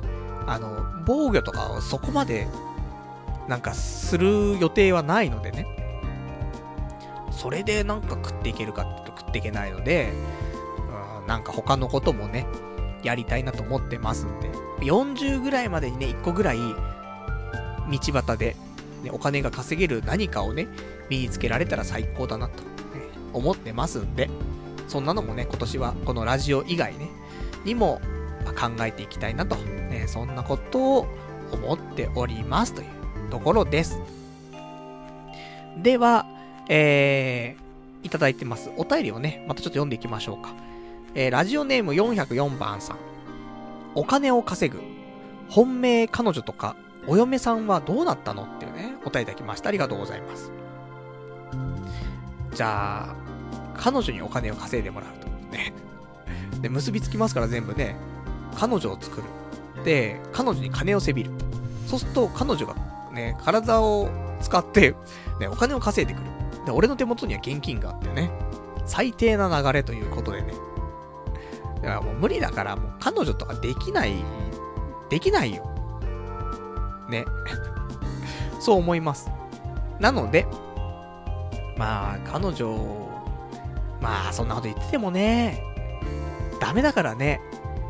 一番本当に良くないなと思ってるのは、その、仕事を始めてから、一回も出会いの場に行ってないっていうのが、本当にダメだと思ってる。ねえ、マチコンすら行ってないもんね。そりゃダメだよ。ね、お見合いパーティーも行ってないし、うん、それで、彼女いねえんだ、できねえんだって。そりゃ無職の頃でそういうのやってたらさ、で、で、さらに、その前の段階だと派遣社員とかでしょま、立場的には弱いわけじゃない。婚活ってなったらさ。で、その中で、まあ、ある程度のね、攻撃力を持った、私もモバイルコンテンツディレクターっていうさ、そういう武器を手に入れたわけじゃない。今ならさ、まあ、年収は低いかもしれないけど、ね、そのファーストインプレッションで年収まで言わなかったらさ、まあまあ、ワンチャンなくはないじゃない。で、そこでね、ああ、最近はちょっとマネタイズマネタイズ、マネタイズつってね、DAU、DAU、アクティブユーザーつってね。そしたら、あ、なんかこの人、よくわかんないこと言ってるけど、IT っぽいっつって、抱いてってなるじゃん。そういうことができるのにね、行かないっていうのは良くないねって、そう思ったりしますけどもね。なので、まあ、ちょっとね、あの、裏の抱負としてのね、本気の出会い。ねこれについても、まあまあ同時進行でやりながらですけどもね、月に1回ぐらい、女の子と話す機会、持つべきだよね。ってちょっと思います。なので、あの、まあ、ピンサロでもいいよね。いや、ピンサロじゃダメだろってね。商売女はダメですけどもね。でもまあまあ、せめてそこだよね。キャバクラなり、ピンサロなり、ソープなりわかんないけど、それでも、1ヶ月に1回知らない女性と喋る機会。ある程度密接に。そういうのは必要だよね思うわ。なので、あの、なんか頑張ります。ね、出会いに関して。まあ、難しいと思ってますけどもね。ま、全然想像できないんだもん。自分に彼女がいたりとか、結婚できるのが。昔はまだね、想像できたけども、今もうわかんないもんね。じじいすぎて。びっくりしちゃう。もうね。まあ頑張りたいですね、と。もう、なんか、具体例がね、全然思い浮かばない、思い浮かばないからね、もう頑張りたいですねだよね。ちょっともう締めるしかないんですけどもね。まあ、あの月1ぐらいでなんとかやっていきたいと思います。あとはいただいてます。ラジオネーム草壁さん。えー、パルさんこんばんは。ゴイステ、銀杏ボーイズは直撃世代です。今でもたまに聞いています。ラジオ DJ なんですし、パルナイトセレクション、コンピレーション CD どうでしょうイベントなどで配布もしくは販売されてはボーナストラックはもちろん、パルナイトボーカルバージョンで、ジャスラック、そんなの関係ねえ。期待してますっていうね、お便りいただきました。ありがとうございます。いや、 JASRAC 関係あるわっていうね。最近もね、 JASRAC、あ、 JASRAC すいません。伏せ字にしてありましたね、お便りの方ね。普通に読んじゃいましたけどもね。 JASRAC ね、なんか、音楽教室、音楽教室とかのところからもね、搾取しようとしてるよね。恐ろしいわ、つって。で、無言が4分何秒経つとね、まあ、それもまたね、曲としてあるから、つって。まあ、それは取られるかどうかわかりませんけども。なのでね、あの、そういう、ね、どんなところからでも、ね、やっぱし、取られるところでね、私が勝手にコンピレーション、ある、なんか CD とか出したら、それは大変なことになりますし、ね、他の銀杏ボーイズの方たちにもね、ご迷惑をおかけしますから。まあ、その辺はね、考えるべきところですけども。パルナイト、ボーカルバージョンにしてもね、やっぱり著作権ありますからね。出せないですけどもね。まあ最近のね、好きな曲。まあ好きな曲、コンピレーション CD。どうしたらいいんでしょうかね。まあだからそういうのをね、でも、なん、何らかの形で、そういうのを作れればね、それを売ると。で、お金になるじゃん。マネタイズつって。ね。ただ本当にこれあの、金金金金言ってるとね、一番面白くないと思うんで。本当にその、その先にお金があった。そういう感じにね、したいなと思ってるんですけどもね。結局、ラジオってさ、そういうお金を生むことをしている人たちが、さらに、ラジオをするっていうのが多分ラジオなんだよね、本来の。いや、わかんないけど。普通のラジオパーソナリティはね、曲紹介とかしてね、ご機嫌なナンバー紹介するぜ、つってさ。で、そういうのが、言ったら本当にクラブ DJ とラジオ DJ って差はないはずなんで、あんまりね。だけどこういう喋りがメインのラジオっていうのはさ、音楽というよりはさ、やっぱりトークとかね、そういうところになったりしますから。で、そうすると、うん、そのラジオ自体で稼ぐというよりは、稼ぐ物事があって、さらにラジオで広めていくというスタイルもありますからね。なんで私も。じゃあ前に作った、ね、パルナイトオリジナルの缶バッジ。ね、これ量産体制に、ね、ちょっと入れまして、で、皆さんに売ると。そういうのをね、ちょっとずつしていかないといけないなと思ったりするわけだよね。いや、1個300円とかでしょ ?300 円。で、2個入り300円とかで売るからね。それ、どうよっていうね。お金になんのって発送の手間とか考えたらなんか、そんなんでもなくないっていうね、話はありますけども、でもね、なんか、コツコツ、ね、一歩ずつっていうね。てかもうそもそもね、誰も買ってくれないなと思ってはいるんですけどもね。まあそんなわけでね、ちょっと、あの、ジャスラックは怖いんでね、このコンピレーション CD とか難しいんですけども、まあそういう、パルナイトの何かみたいなのをね、えー、出していくのはいいかなと、ちょっと思っておりますよ、というね、ところでございます。あとは、えー、他、いただいてます。ラジオネーム、羊ガエル水族館さん。吐くのも、稼ぐのもいいけど、まずは、今月末の日照簿記3級試験だよ。1月下旬から勉強してるんだから、絶対に受からないとダメだよ。まあ今回は、ほとんど勉強しなかったし、が、使えるのは高校生の定期試験までだよってね、お答えいただきました。ありがとうございます。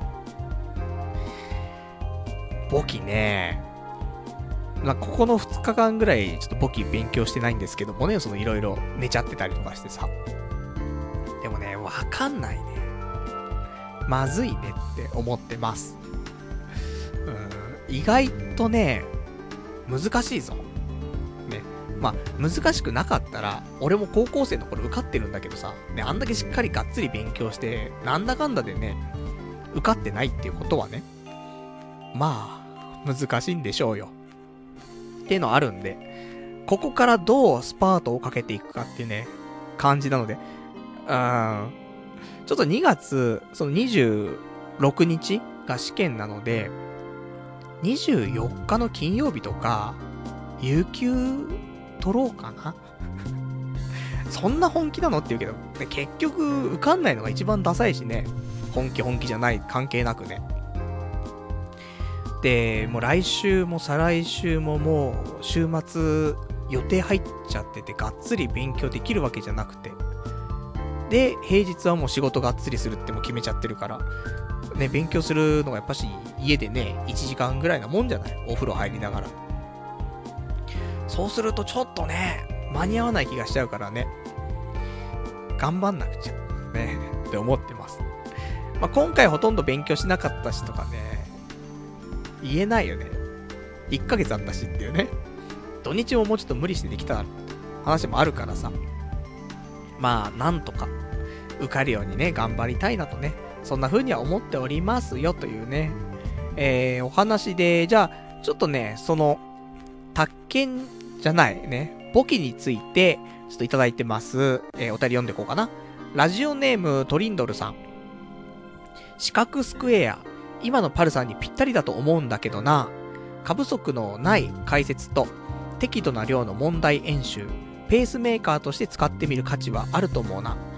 あと、そこの先生、割とパルさん好みのルックスかもしれないですというね、お答えいただきました。ありがとうございます。なるほど。俺好みのルックスの先生がいると。じゃあ、この後、ね、え、早速、四角スクエアをね、起動しなくてはいけないね。まだ、ちゃんとページ見てないからね、一回見て。で、もし、その先生がグーシコであればね、私、ね、簿記、簿記どころじゃないからね、もうやっぱし簿記してね、今日のおかずはこれになりますからね。四角スクエアで抜くっていうね、新しい使い方で。なんかね、勉強しているっていう、まあ、いわゆる教室にいるという感覚を持ちながら、そこで射精するっていう、この背徳感。これ、もしかしたらあれじゃないか ?VR グラスつけて、それ見てたら、教室にいる感じすげえするんじゃないか？で、目の前には、俺好みのルックスの先生がいると。うん、射精するしかないよねってね。そういう新しい使い方？ね、ひでえ使い方だなで、月1000円でしょ ?DMM とかよも安いんじゃない？最高じゃん、それ。ね、最低じゃん、それなんだけども。まあちょっとあの、四角スクエア、ね、ちょっとペースメーカーとしてもいいんじゃないのって話もあるんで、今のペースが結構やばいからね、あのー、これ、一回検討したいと思います。あとはいただいてます。ラジオネーム、羊ガエル水族館さん。半身浴は、頭と体をリラックスモードに切り替えるから、軽い読書やアニメ鑑賞ははかどるけど、問題集を解くような能動的な勉強にはあまり向いてないよ。休憩がてら四角スクエアとかの講義動画をスマホやタブレットで見るのはありだねってね、お答えいただきました。ありがとうございます。そうなんだよ。半身浴してるとさ、日々の疲れが出ちゃってさ、勉強してても寝ちゃうんだよね。で、もうこっくりこっくりし始めちゃったら、これもうね、テキストをお湯の中落としちゃうと思って、その日のね、勉強は切り上げて、で、もうお風呂終わるんだけどさ。でも一応、あの方式、その、半身浴勉強法は、俺ん中では当たりなんだよね。それでね、あの、宅建受かっちゃってるからさ。なのでね、あの、まあ、結局ね、なんか、書いたりとかするのも必要なんだけどさ、その前段階のインプットアウトプットの作業は、なんだかんだ半身浴。なんだけど、これ冬じゃないんだよね。もっとあったかくなってからだったら、半身浴勉強法って生きるんだけど、冬さ、なんか、すぐお湯がぬるくなっちゃうんだよ。寒くなっちゃう。それもあってね、ちょっと今、向いてねえなって思ってはいるんだけど。なので、お風呂入りながら、その四角スクエアとか、ありかもしんないね。そうすると、いつ、その、じゃ、問題集をやるのかって話になるんだよね。やる時間がないんだよね。うん、難しいね。だから、まあ、一日ごとでもいいよね。だ今日はちょっと問題集っていう気持ちじゃねえな。じゃあ四角スクエアみたいな。使い分けかもしんないね。なんか、その、やっぱり疲れ切っちゃってる時って問題解くっていう気持ちにね、するの難しくて。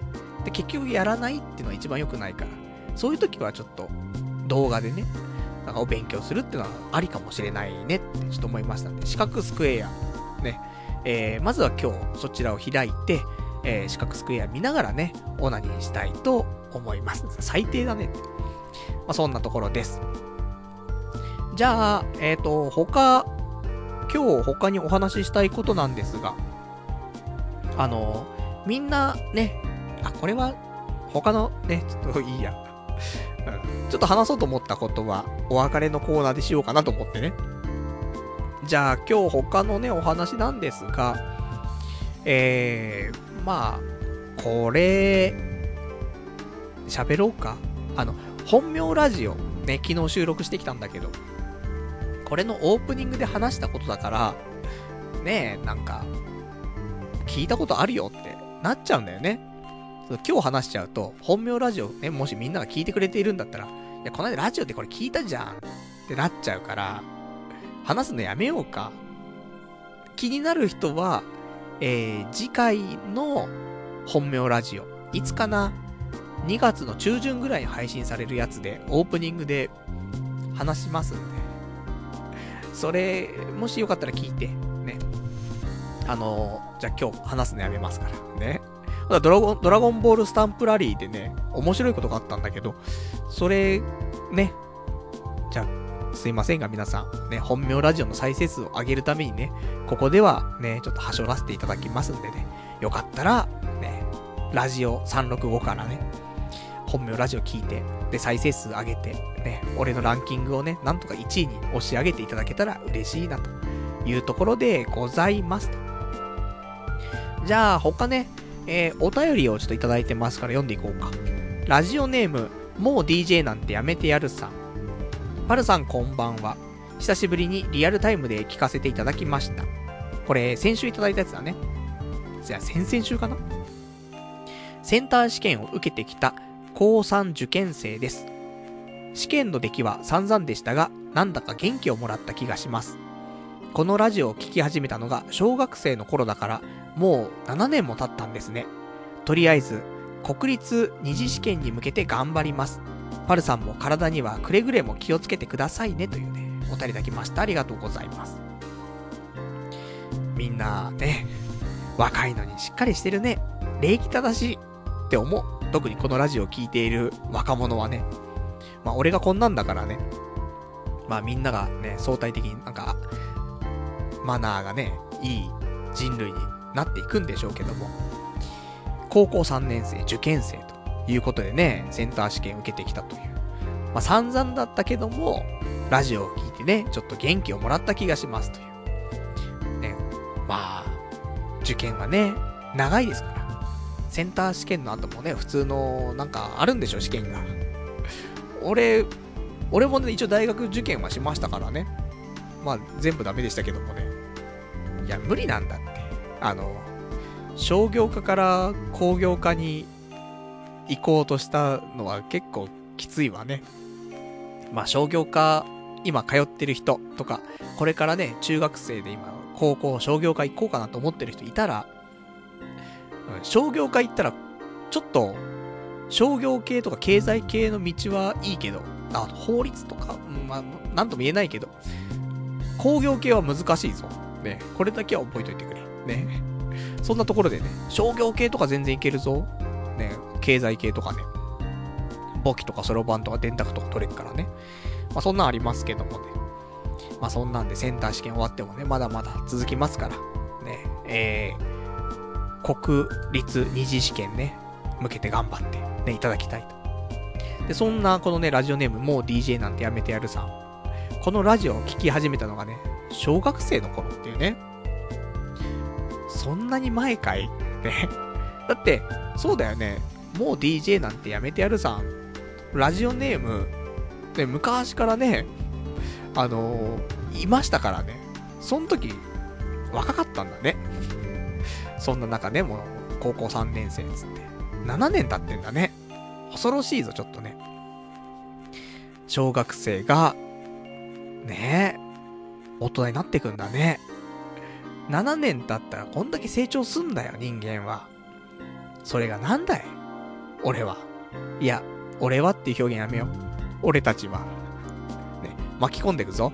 ね、なんだ俺たちは成長しなくて。ね、そんなことないよって。成長してないパルさんだけでしょって言いましたか皆さん。じゃあ君たち、彼女はこの7年でできたんですかって。そういう話ですよ。できてる？できてない。うん、できてない。じゃあ、一緒よ。ね。成長できてないよ、俺たちはね。ね、そういうことを言われたくなかったらもう今年は、本気の出会いということでね。ぜひ皆さん、俺と一緒にハブに通いましょう。ね。ナンパを。ナンパしなくてもいいんだよ。ナンパしてくる可能性がある。いやいや、逆難とか怖いでしょと。ね、そもそもないでしょ。あるかも、そういう話はあるんだけど、ただ、街中歩いてても逆難は100%ないよ。ただそういう場所に行ったら、お互いに出会いを求めている、ね、若干だけども、いう人たちが集まってるから、もしかしたらよ、もう、周りには激烈不細工な男しかいない。そして、そこに俺が一人いる。で、女の子は、なんかその、一年に一回ぐらいある、ちょっとなんか、そういう日だったみたいな。男の人とちょっと喋りたいななんて思って、ふらっと入ったら、ね、そこでね、ちょっと会話が生まれるかもしんないじゃん。でもそれは街中だったらさすがにないけど、お店の中だからこそ起きることっていうのはあると思うんだよね。なので、えー、この7年、彼女もできてないね。そこのね、ラジオの前のあなた、私と一緒にハブで握手と。ね、そんな感じでね。あの、もう DJ なんてやめてやるさんもね、あの、二十歳過ぎたらね、あの、飲みましょう。ね。その頃大学生かもしれませんけどもね。すごいな。だって、ね、これで大学生とかなったら18歳とかでしょ？そっから2年ぐらい経ったら20歳じゃない小学生からラジオ聴いてた人が、20歳になって一緒に酒飲めちゃうとかね。恐ろしいことになっちゃうね。まあ、ぜひその時はなんかオフ会でもね、記念に開いて。だから、ね、リスナーの人でね、やっぱり、中学生、高校生から聞いててさ、で、もう成人しましたとかね、結構いるんだろうね。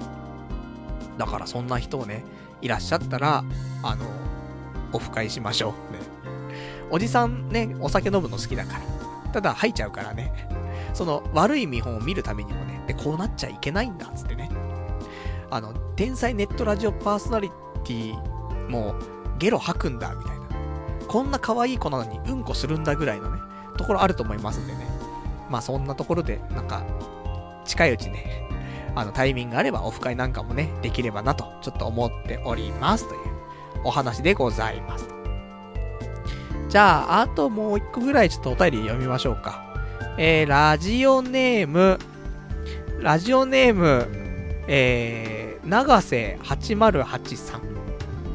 先月末に結婚いたしました。っていうね、お便りいただきました。ありがとうございます。こちら多分ラジオネームちょっと変わったかな？ね、多分長瀬さん。ね。なのか、ね、別の方かちょっとわかりませんけど。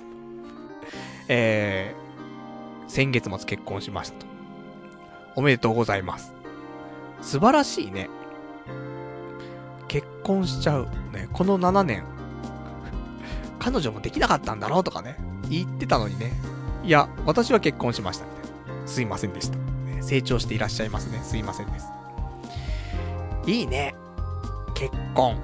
俺も結婚したいなこないださ、あの、電車乗っててさ、で、椅子座ってたんだけど、隣にね、子連れの親子がいて、ちょっとね、席が、お父さんお母さん、席離れてて、で、各お父さんお母さんの方に子供たちがね、あの、何人かいたんだけどさ、そのお母さんの方がね、俺の隣にいたんだけど、そこにちっちゃい女の子なのかな。うん。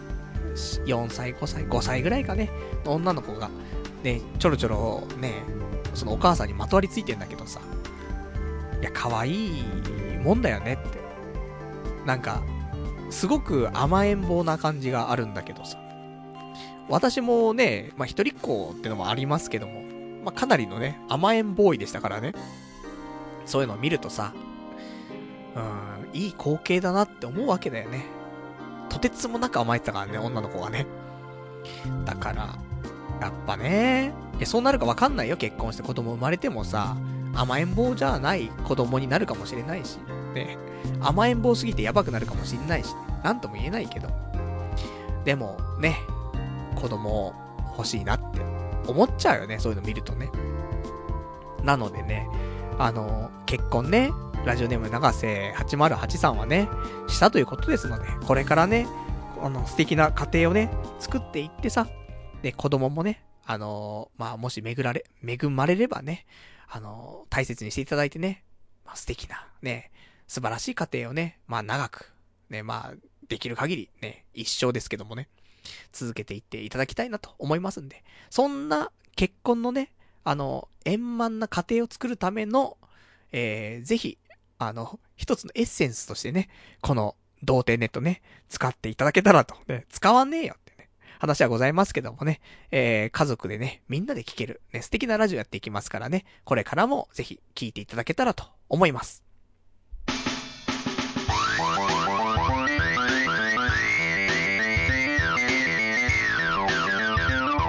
童貞ネットアットエドラジそれではね、お時間ほどときましたからね、お別れのコーナーしていきたいと思います。で、お別れのコーナーは、今日喋れなかったこととかね、まだご紹介できていないお便りなんかをね、つらつらと読んでいこうじゃないかと思いますと。そんなわけで、えー、じゃあ、他、今日お話ししたかったこと、ね。すまん、これ喋るぞ。何を喋るかって、そう、みんなびくついてると思うけども、えー、誰も求めていない、そう、2017年、冬のアニメレビューでございます。いや、もう本当にやらないわ。あの、やるんだけど、何見たかって話と、これおすすめだよしか言わない。本当にあの、長々とも喋るのやめました。なんで、サクッとね、あの、どんな感じかだけ、えーと、お伝えしてなんで、あの、切らないで10分ぐらい我慢して、10分ない、5分5分、ね、なります。じゃあ早速ね、あの、ずるずる言ってもね、皆さん、あの、不評なんでね、もう、ざっと喋りますけど、今回、えー、見た作品、28作品なります。で、えー、ざっと言ってきます。えー、幼女戦記、この素晴らしい世界に祝福をの2期、あとバンドリ、風花、にゃんこデイズ、昭和元禄落語真珠2期、で、正宗くんのリベンジ、うらら迷路町、悪化13区観察課、ワンルーム、ガブリールドロップアウト、小林さんちのメイドラゴン、えー、弱虫ペダル3期、ハンドシェイカー、エルドライブ、ま、マグ、ま、マグ、あわかんねえな。うん。わかんねえなってあんのって。違う、わかった。マージナル。マージナルナンバー4。読めないよ、俺は。ね。まあこれ見、見ましたからね。1話しか見てないってことはバレてしまいましたね。マージナルナンバー4。あとは、えー、グランブルーファンタジージアニメーション。あと、デミちゃんは語りたい。アイドル事変。これ、あと読み方わかんないんだよね。秋葉ストリップなのか、秋葉ズトリップなのか、ね。ちょっと、いつもね、読み方がわからないんですけどもね。まあ、それのアニメーション。あとは、えー、青のエクソシスト2期。で、あと、南鎌倉高校女子自転車部。セイレンチェインクロニクル、ピアシェ、私のレストラン、スクールガールストライカーズ、ジ、えー、スクールガールストライカーズアニメーションチャンネル。そんなんかなあと、獣フレンズ。あと、クズの本会と。そして、えー、引き続き見ているのが、えー、機動戦士ガンダム、鉄血のオルフェンズの2期。そして、ドラゴンボールスーパー。ね。あの、オープニング、さっき言いましたけど、あの、18号がエロいっていうのもあったんだけど、あの、オープニング変わってさ、ずっと吉井和也だったんだけど、ねあの、氷川きよしさんが歌ってましたね。今日新しくオープニングになって。すげえ良かったよ。その、歌がっていうよりは映像が良く。そして歌も、なんか、吉井和也さん、いや嫌いじゃないのよ。イエモンとか好きだったし。だけど、ドラゴンボールに合ってなかったんだよね。でも、氷川きよし、いいぞ、意外と。一発目聞いた時に、そんなに変じゃねえなって思ったってことは、多分2回3回聞くと、相当良くなる気がしてるね。でもなんでそこで、ね、影山博信使わないのって、すげえ思うんだけどね、なんかあるんだろうね。じゃなかったら、影山博信を使わないのが、そもそも違和感あるじゃない。謎なんだけどな、と思って。で、あとは、えっ、ー、と、引き続き見てんの秘密のココ玉と。いうことで、今回、えー、2017年冬のアニメは全部で28作品見てます。で、意外と、あれパルさん、あれ見てないんすか？みたいな。あると思うんだけど、ちょっと見よう見、見ようと思ってまだ見てないのも、ちょっといくつかあったりするんだけど、まあ一応、第1話は最低これだけは見て、でさらに、えっ、ー、と、面白かったやつに関してはね、あの、まあ、リアルタイムに近い形でね、まあ見てますと。いうことで今回、えー、どれがいいかと。ね、まだ悩んでる人いるかもしんない。なかなかね、どれ見たらいいかななんていう話あると思うんで。で、どれかなと言った時に、まず1番、今季1番を言っときましょう。これは、もう、幼女戦記。だと思うわ。これ私もね、いいなと思うし、世間的な評価もね、そんな感じになってるんじゃないかしら。ね。で、何が面白いのかというと、というか、どういう作品が面白いなって思う人に合うかなっていうと、あの前にやってたオーバーロードってあるじゃない。オーバーロード好きだった人は、幼女戦記いけます。大好物ですね、多分ね。オーバーロードが好きだった人には。で、オーバーロードって多分結構みんな好きだと思うんで、ということはみんな幼女戦記好きだよと。で、えっ、と、幼女戦記は、あの、2、2話、1話で終わらせないでください。2話まで見てください。それでダメだったらもうダメです。ただ、2話まで見たら、もう勝てます。ね。今季1番になるので、1話だけだと今季中盤ぐらい。で、2話見て一気に1位になるので、それだけ、あの、忘れないように、セットで1話2話見てくださいという。そしたら、あの、損はさせませんという今季のナンバーワン。で、あとはね、ざっと考えると、あの、ガブリールドロップアウト、これ動画工房、ね、私大好きな動画工房やってますけど、まだ1話しか見てなくて。ね、あの、これから見ていくので、まだ何とも言えない状況ですと。で、小林さんちのメイドラゴン。これ京アニ、ね、京都アニメーションでね、前やってた、あの、響きユーフォニアム。ここ最近で、かなり好きなね、作品でしたけどもね。いや、本当にあの、響きユーフォニアムまだ見てなくて、あと、見ようかなと思ってまだ見てないよとか言う人いたら、ぜひ見てほしい。あの、ここ最近の中で、ほんと良作だね。あの、シュタインズゲートの次かって言われるとそういうわけではないんだけど、10本の指に入ってもおかしくないんじゃないかと思うぐらい、私好きでしたね。なのでおすすめな、そんな京都アニメーションが今回小林さんちのメイドラゴンを作ってるわけなんですが、うん。悪くはないけど、そうでもないみたいな。まあ、ああいうのはね、結構、なんだ、途中から良くなったりするからね。まあ、引き続き見ていきますけども。あの、まあ、そんな感じ。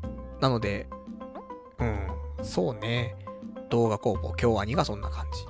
で、あとは、あの、やはり、あの、私、前のね、時も好きだったけど、この素晴らしい世界に祝福を。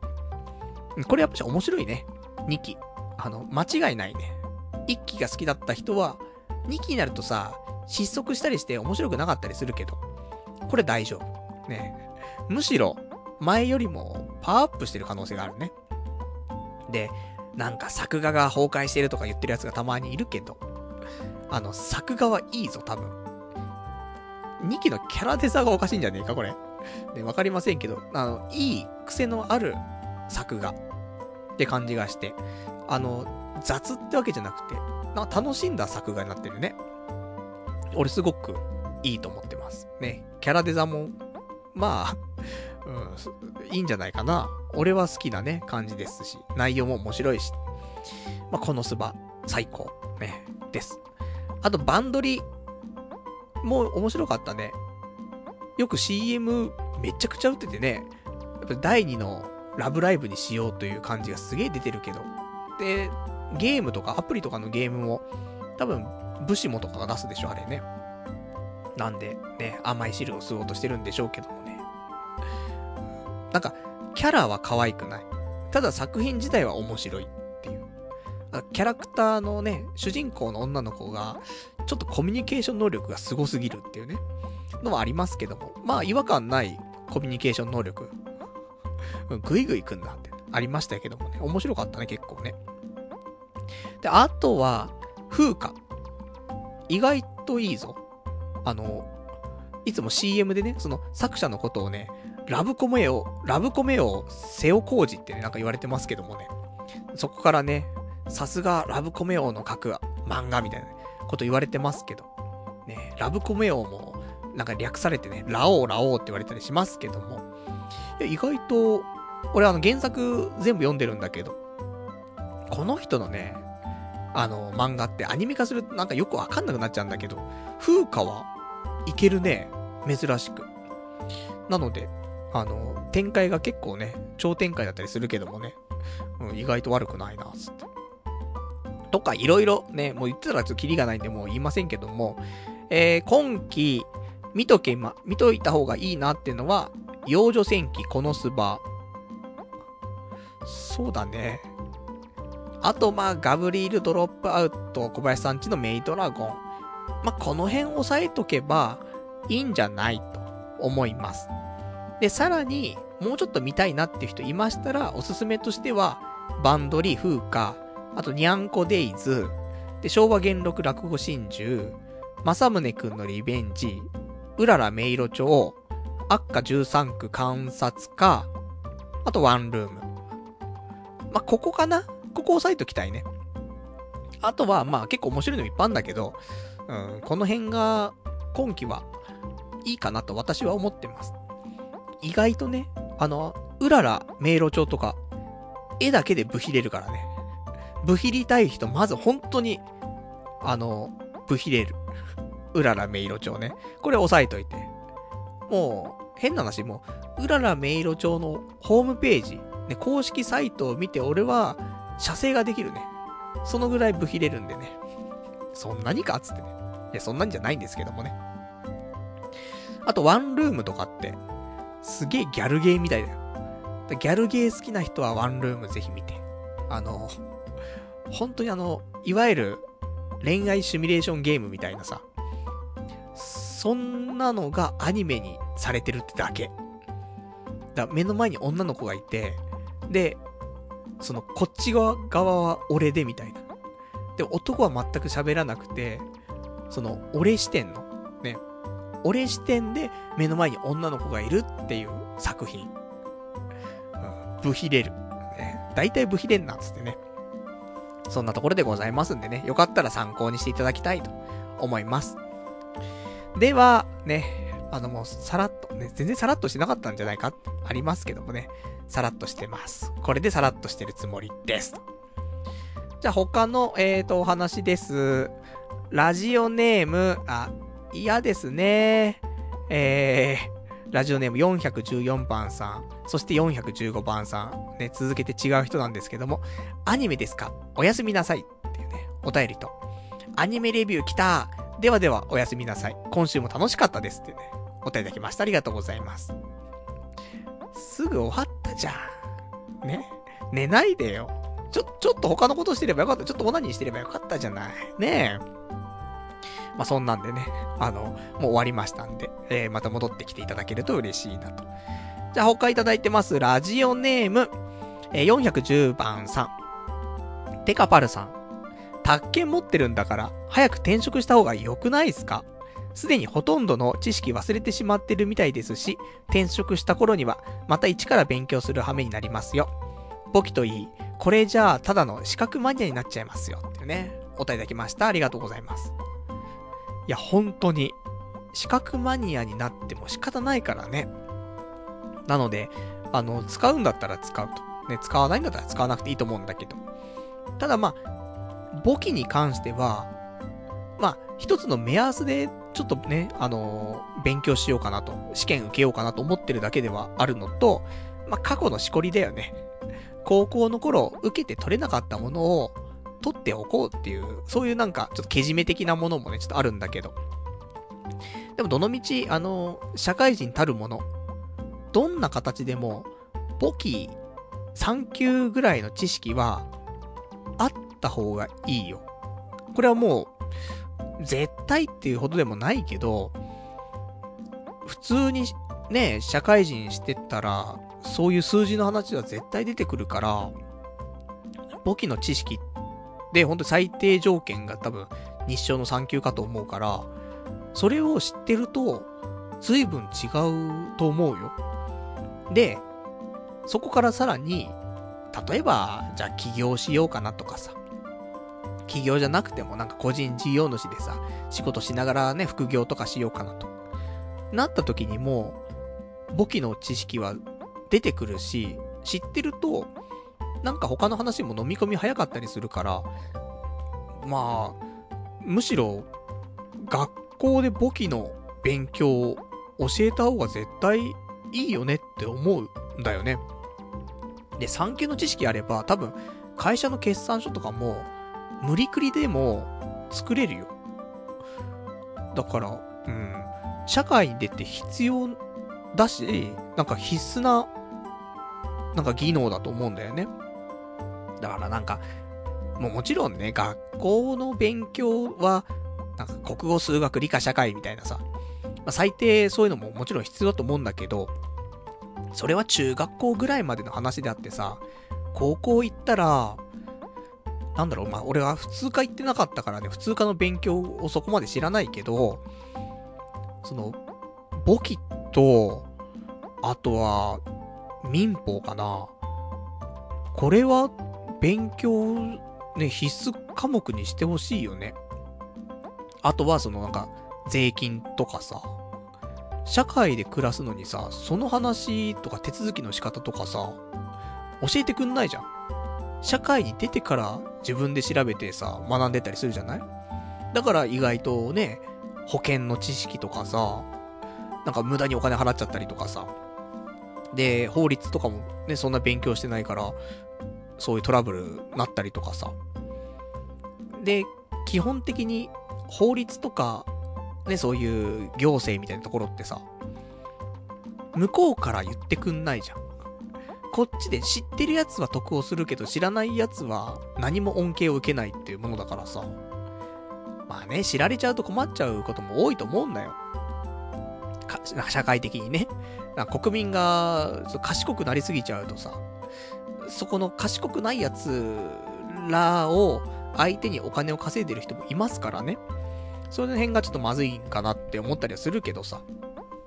でもね、まあ簿記の知識は、うん、あった方がいいかなと思いますんで、別に資格マニアってわけではなく、ね、これは取り、取りたいし、まあ、まあ、これは言い訳になっちゃったらあれなんだけど、取れなくても、もう一回復習をするという行為は、絶対必要なところかなと思って。で、プラス資格取れたらまあまあいいよねって思ってるんでね、まあ、頑張りたいと。ね、私思ってますから。あと、宅建ね、どうするかだよね。まあ、親父ももうね、そろそろ引退になるからね、多分。もうだって、今年70になっちゃうからね、親父がね。だから、それでもバリバリ働いてるけどさ、あと、あの人は働かなくなったらね、多分ね、ボケちゃうと思うんだよね。で、それはうちの母親ともたまに話しててさ、いや、あんだけ働いてた人だからって、四六時中。仕事辞めちゃったらそれ逆に怖いんだよね。なので、まあ、細々とでもね、なんか、あの、仕事はしていってもらった方が、なんか逆に健康でいられるかなと。やっぱね、人と接する仕事って、ね、気を使ってるというかさ、もあるし、気を張ってるのもあるから。それなくなっちゃったら、なんかね、死んじゃいそうだよね。だって、ほんとこの、35年間ぐらいかな多分、親父が不動産屋始めてなんだけど、その間多分、本当にもう、仕事しなかった日って多分、ないんだよね。絶対に、どこに行ってもね、家族旅行行っても、家族でご飯食べてても、何してても、絶対電話かかってくんだよ。仕事の電話。そんな人がさ、ね、仕事辞めちゃったらって思ったりするんだけどさ。いや、そんなね、あの、親父の仕事も、もし、どんどん縮小していくんであればさ。まあ、俺もね、どうしていくのかって早く決断しなくちゃいけないと思うんだけどさ。まあ、意外と、今の業界、そのね、アプリ作ってね、コンテンツをどうこうとかっていうのがさ、まあ、向いてなくもなかったわけじゃない？結局。ちゃんとね、アプリもリリースして、で、いろんな会社ともね、やり取りをさせてもらってさ、で、このままね、売り上げも上がって利益も出るようであればさ、なんかこっちの方向でね、やっていくのもいいか、いいかなってちょっと思ってはいるんだよね。それだけに、ちょっと判断いつするのって話もあるんだけど、まあ、40、遅えな、つって。でも意外と、あの、結婚して、さあどうなるかってのあると思うんだよ。あの、結婚してさ、やっぱり稼ぎが少ないな。で、あの、現実をね、まあ見せつけられるわけじゃない。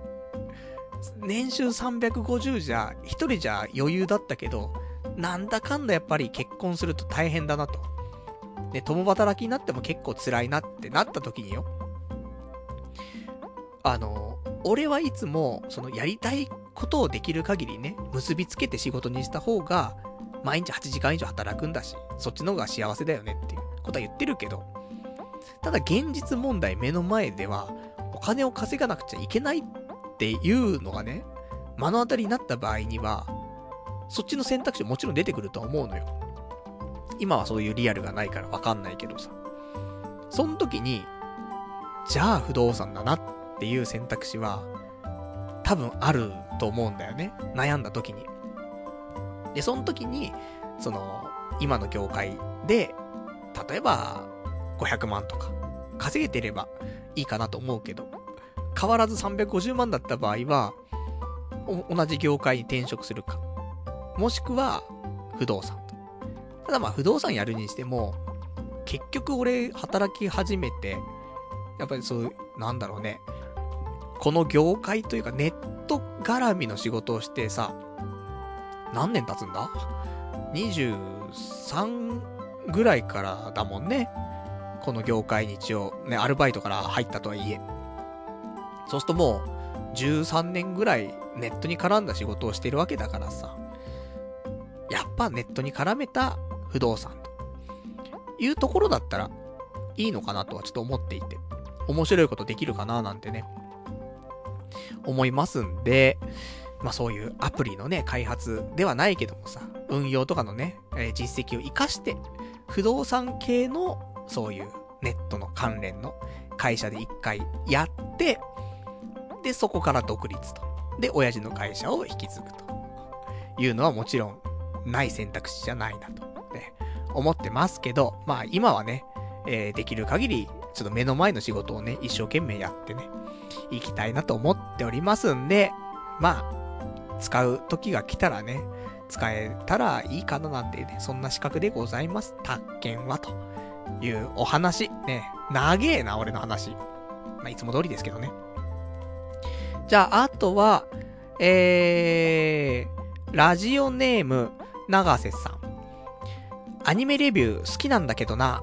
やっぱ、ポッドキャスト用に30分とかでやってくれたら、本数見れないけど、これは見ようかなとか思えるし、っていうね、えー、いただきました。ありがとうございます。えー、そうね。だからやっぱり、アニメの、もうずっとここ何年も言ってんだけどね、アニメの、ポッドキャストをやりたいなっ、つって。で、結局できてないんだけど、せっかくまあ Mac も買ったからね。まあ近々やりたいなと思ってるんだけど。あの、そのアニメのね、レビューをやるにあたって、じゃあ、それ誰が求めてんのって話はたまに出るんだよ。そんな素人がね、これ面白かった、あれ面白かったとかね、どうでもいいわっていう話があるんだけど、じゃあ逆に言うとってね、ちょっと思って。あの、アニメレビュー、どんな人が言ってたら、それ、見るっていう話でもあると思うんだよ。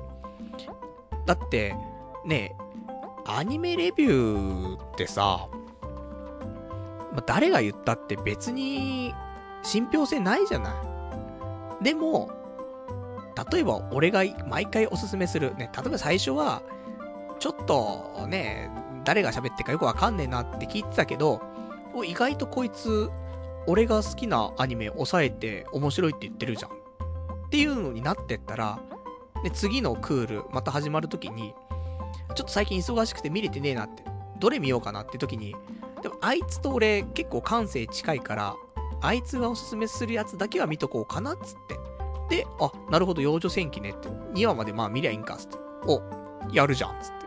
ね、ナイスっつって。で、そういう風になればいいなというところでさ、あのー、まあ、一つね、なんか使ってもらえる価値は出てくるのかなと思っていて。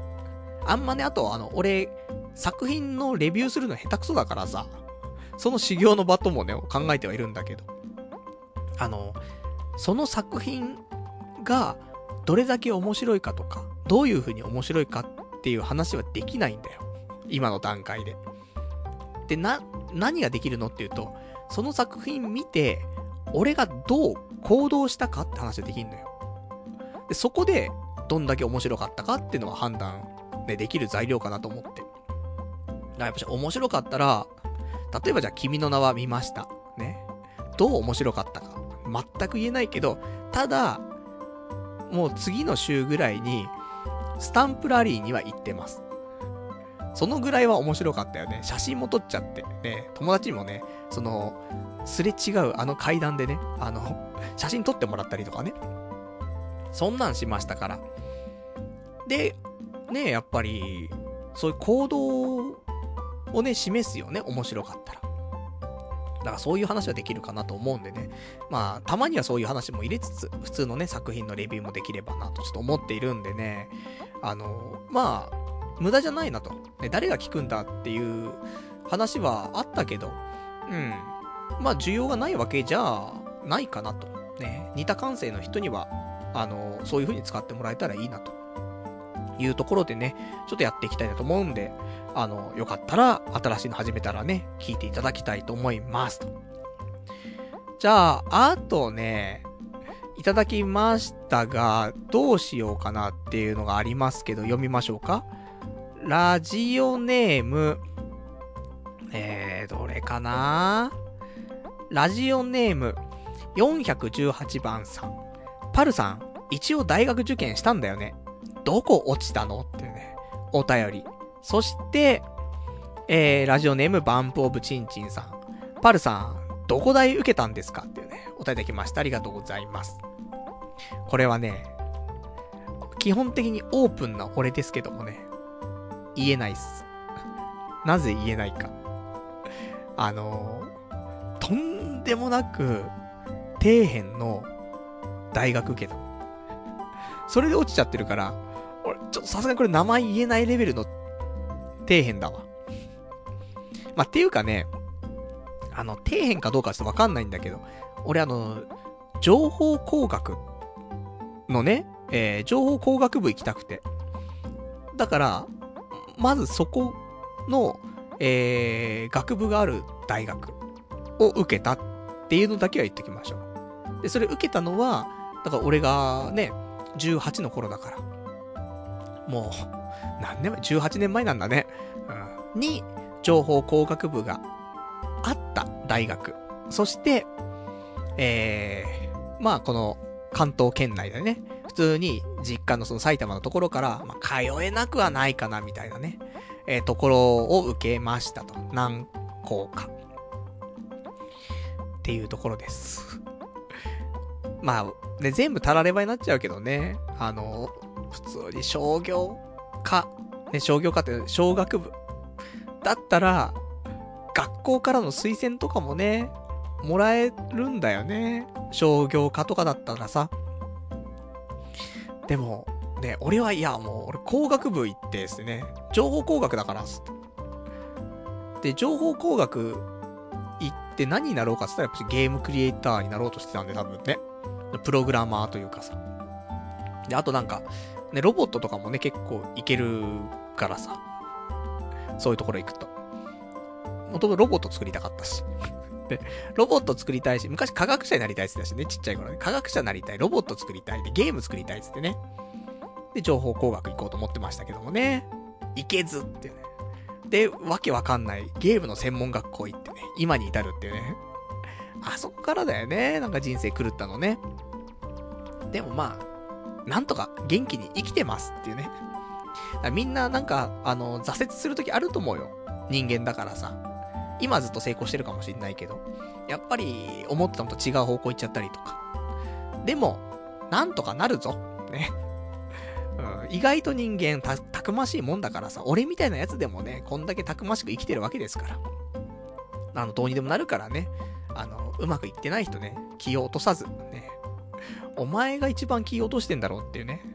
そんな話もね、ありますけども、まあまあ、あの、どうにでもなるからさ、なんか、うまくいかない人もね、一緒に頑張っていこうぜと。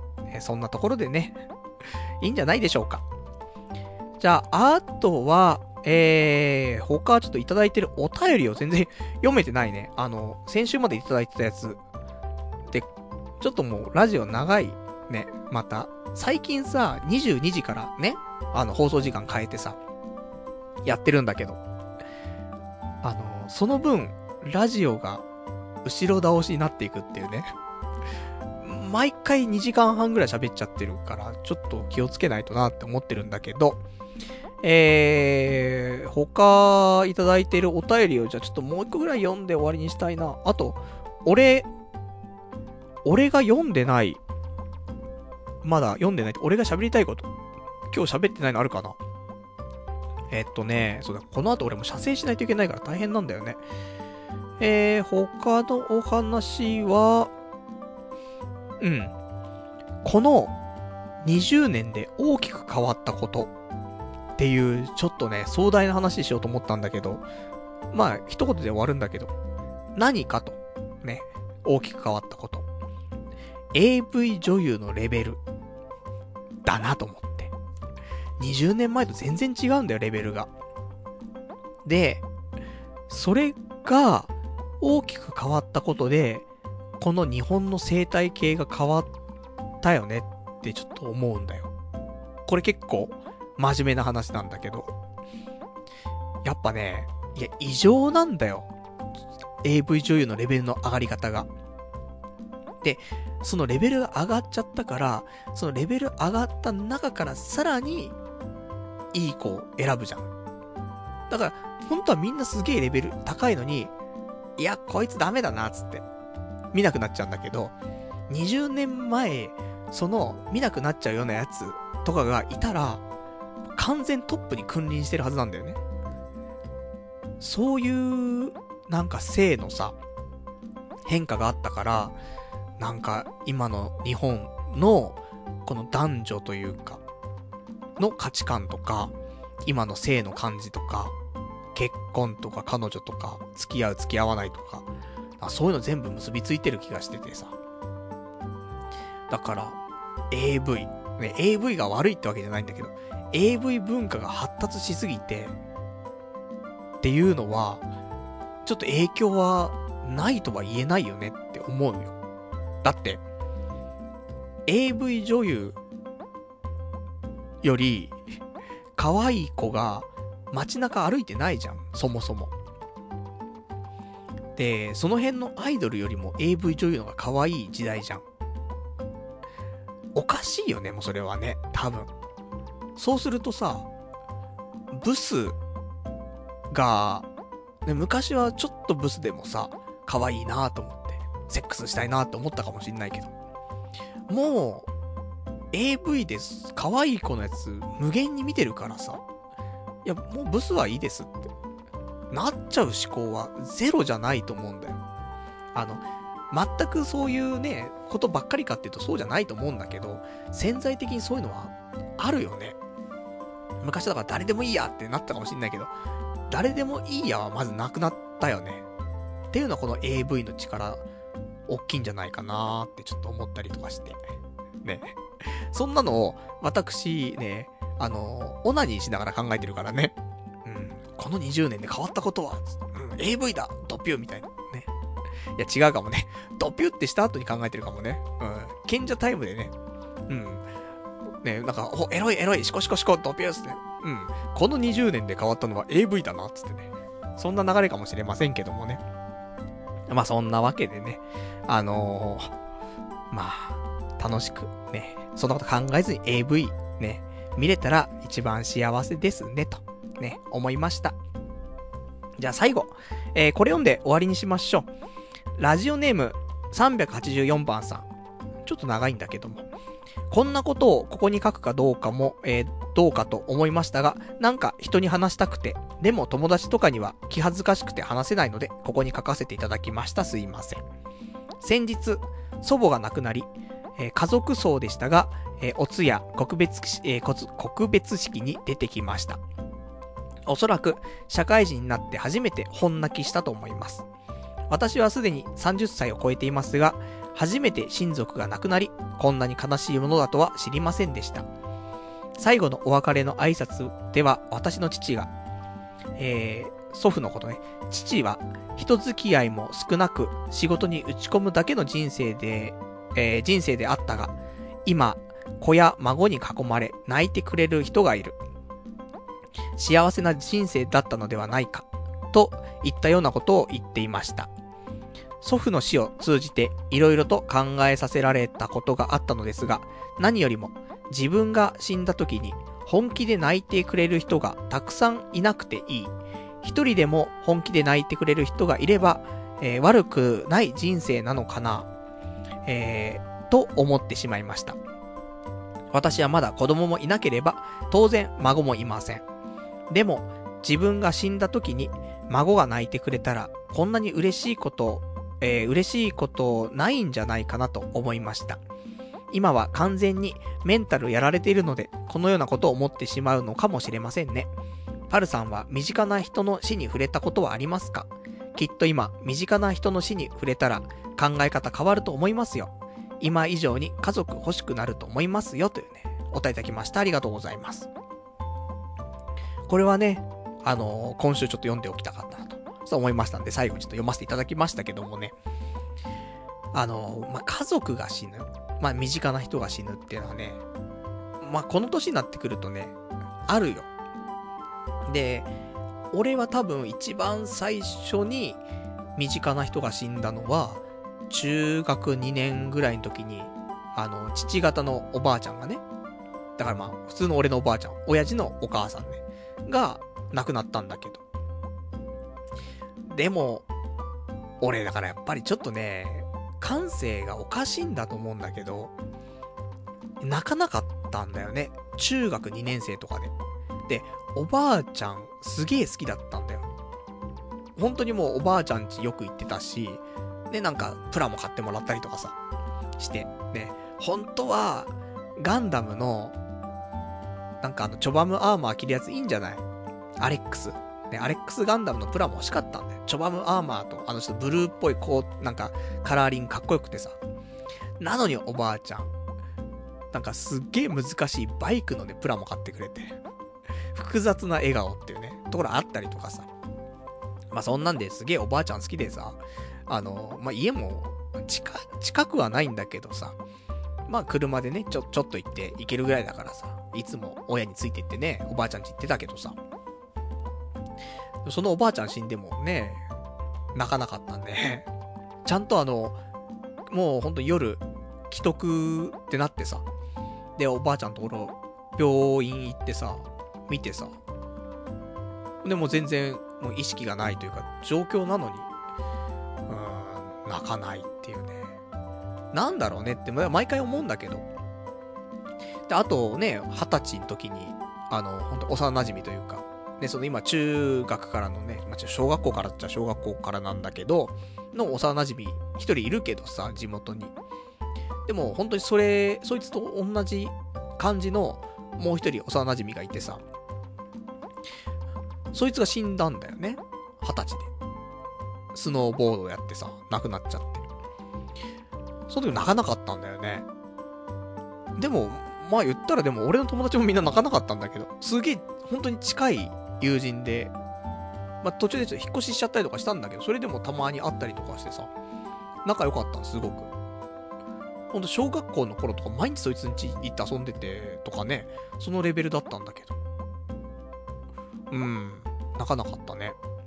だから、狂ってんだと思うんだけどさ。てか、あのね、なんで、俺はもちろん、人が死んだりとかした時に、あの、やっぱり思うよ。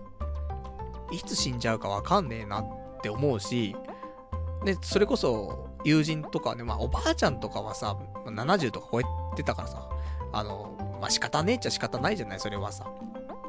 なんだけど、その理不尽なね、死じゃないからさ。でも、友人のはさ、本当若くしてじゃない？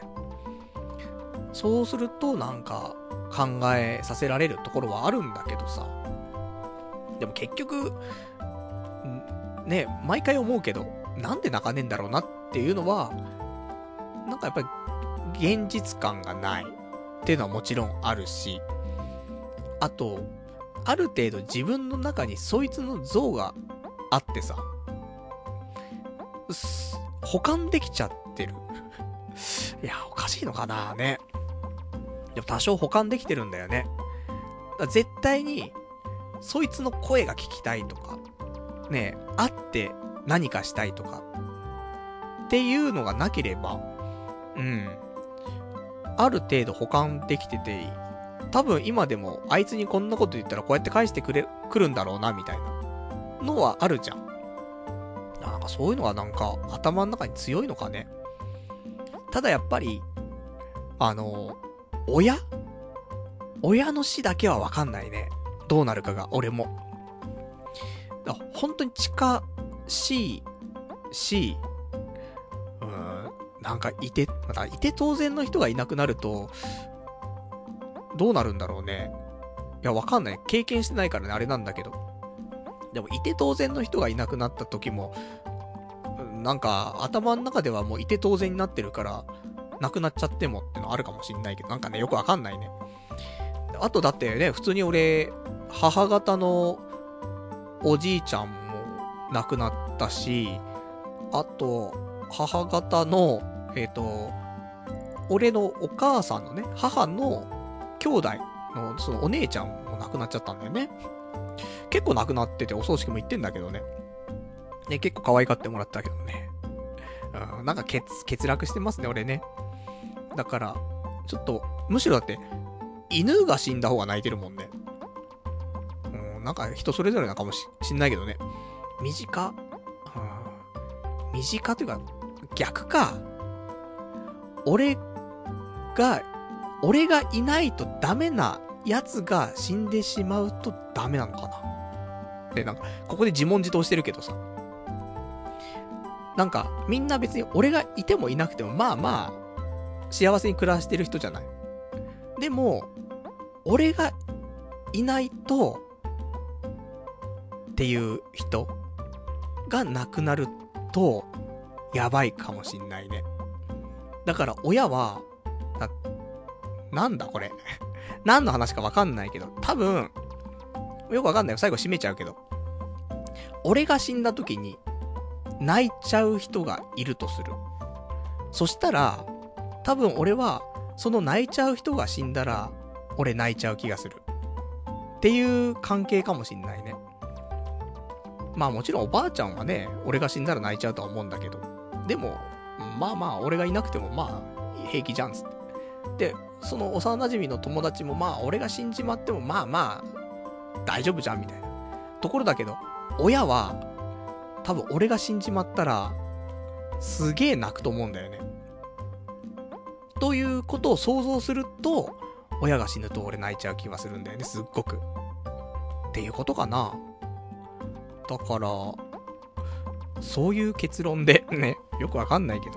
でもまあなんかそういう人の死っていうのは、まあ、泣く泣かないは別として、すごい人生を見直すというか、うん、見つめ直すすげえきっかけになるんだよね。このままじゃダメだなっ、つって。あいつの分までなんか、頑張って生きなきゃな、とか、いうのはすごい考える。ね、そういう経験にはなってるからね。あの、結局どういうまとめかもわかりませんけどもね。あの、身近な人の死、なるべく触れたくないけどね。うん。でも、ま、こうやってね、年取っていくとね、周りの人もね、どんどん亡くなっていくからね。それを、まあ、糧にして、ね、あの、無駄にはせずにね、いろいろとそこで、なんか気づい、気づきがあればね、それを人生に活かしていきたいなと。ね、そんなことを思ったりはしますねっていうお話です。ちょっとあの、人で、人でなし感がちょっと出てしまいましたけどもね。まあそういうちょっと感情の欠落、うん、ないとは言えないなーってね、思うけどね。まあそんなところでございました。締めっぽいうん。ちょっと締めっぽいけど逆にだってこの話で締めっぽくなんなかったらね、俺本当に行かれたやつになっちゃうからね。まあそんなわけで行かれてないアピールしつつ、えー、今日この辺でというところでね、えー、来週は2月の12日の日曜日って、またね、22時からやっていきたいと思いますんで、よかったら聞いていただけたらと思います。じゃあそんなわけでね、今日も結構ね、2時間半以上喋ってる気がしますけどもね、この辺でということでね、長い間ご視聴いただきましてありがとうございました。それでは、また来週お会いいたしましょう。さよなら。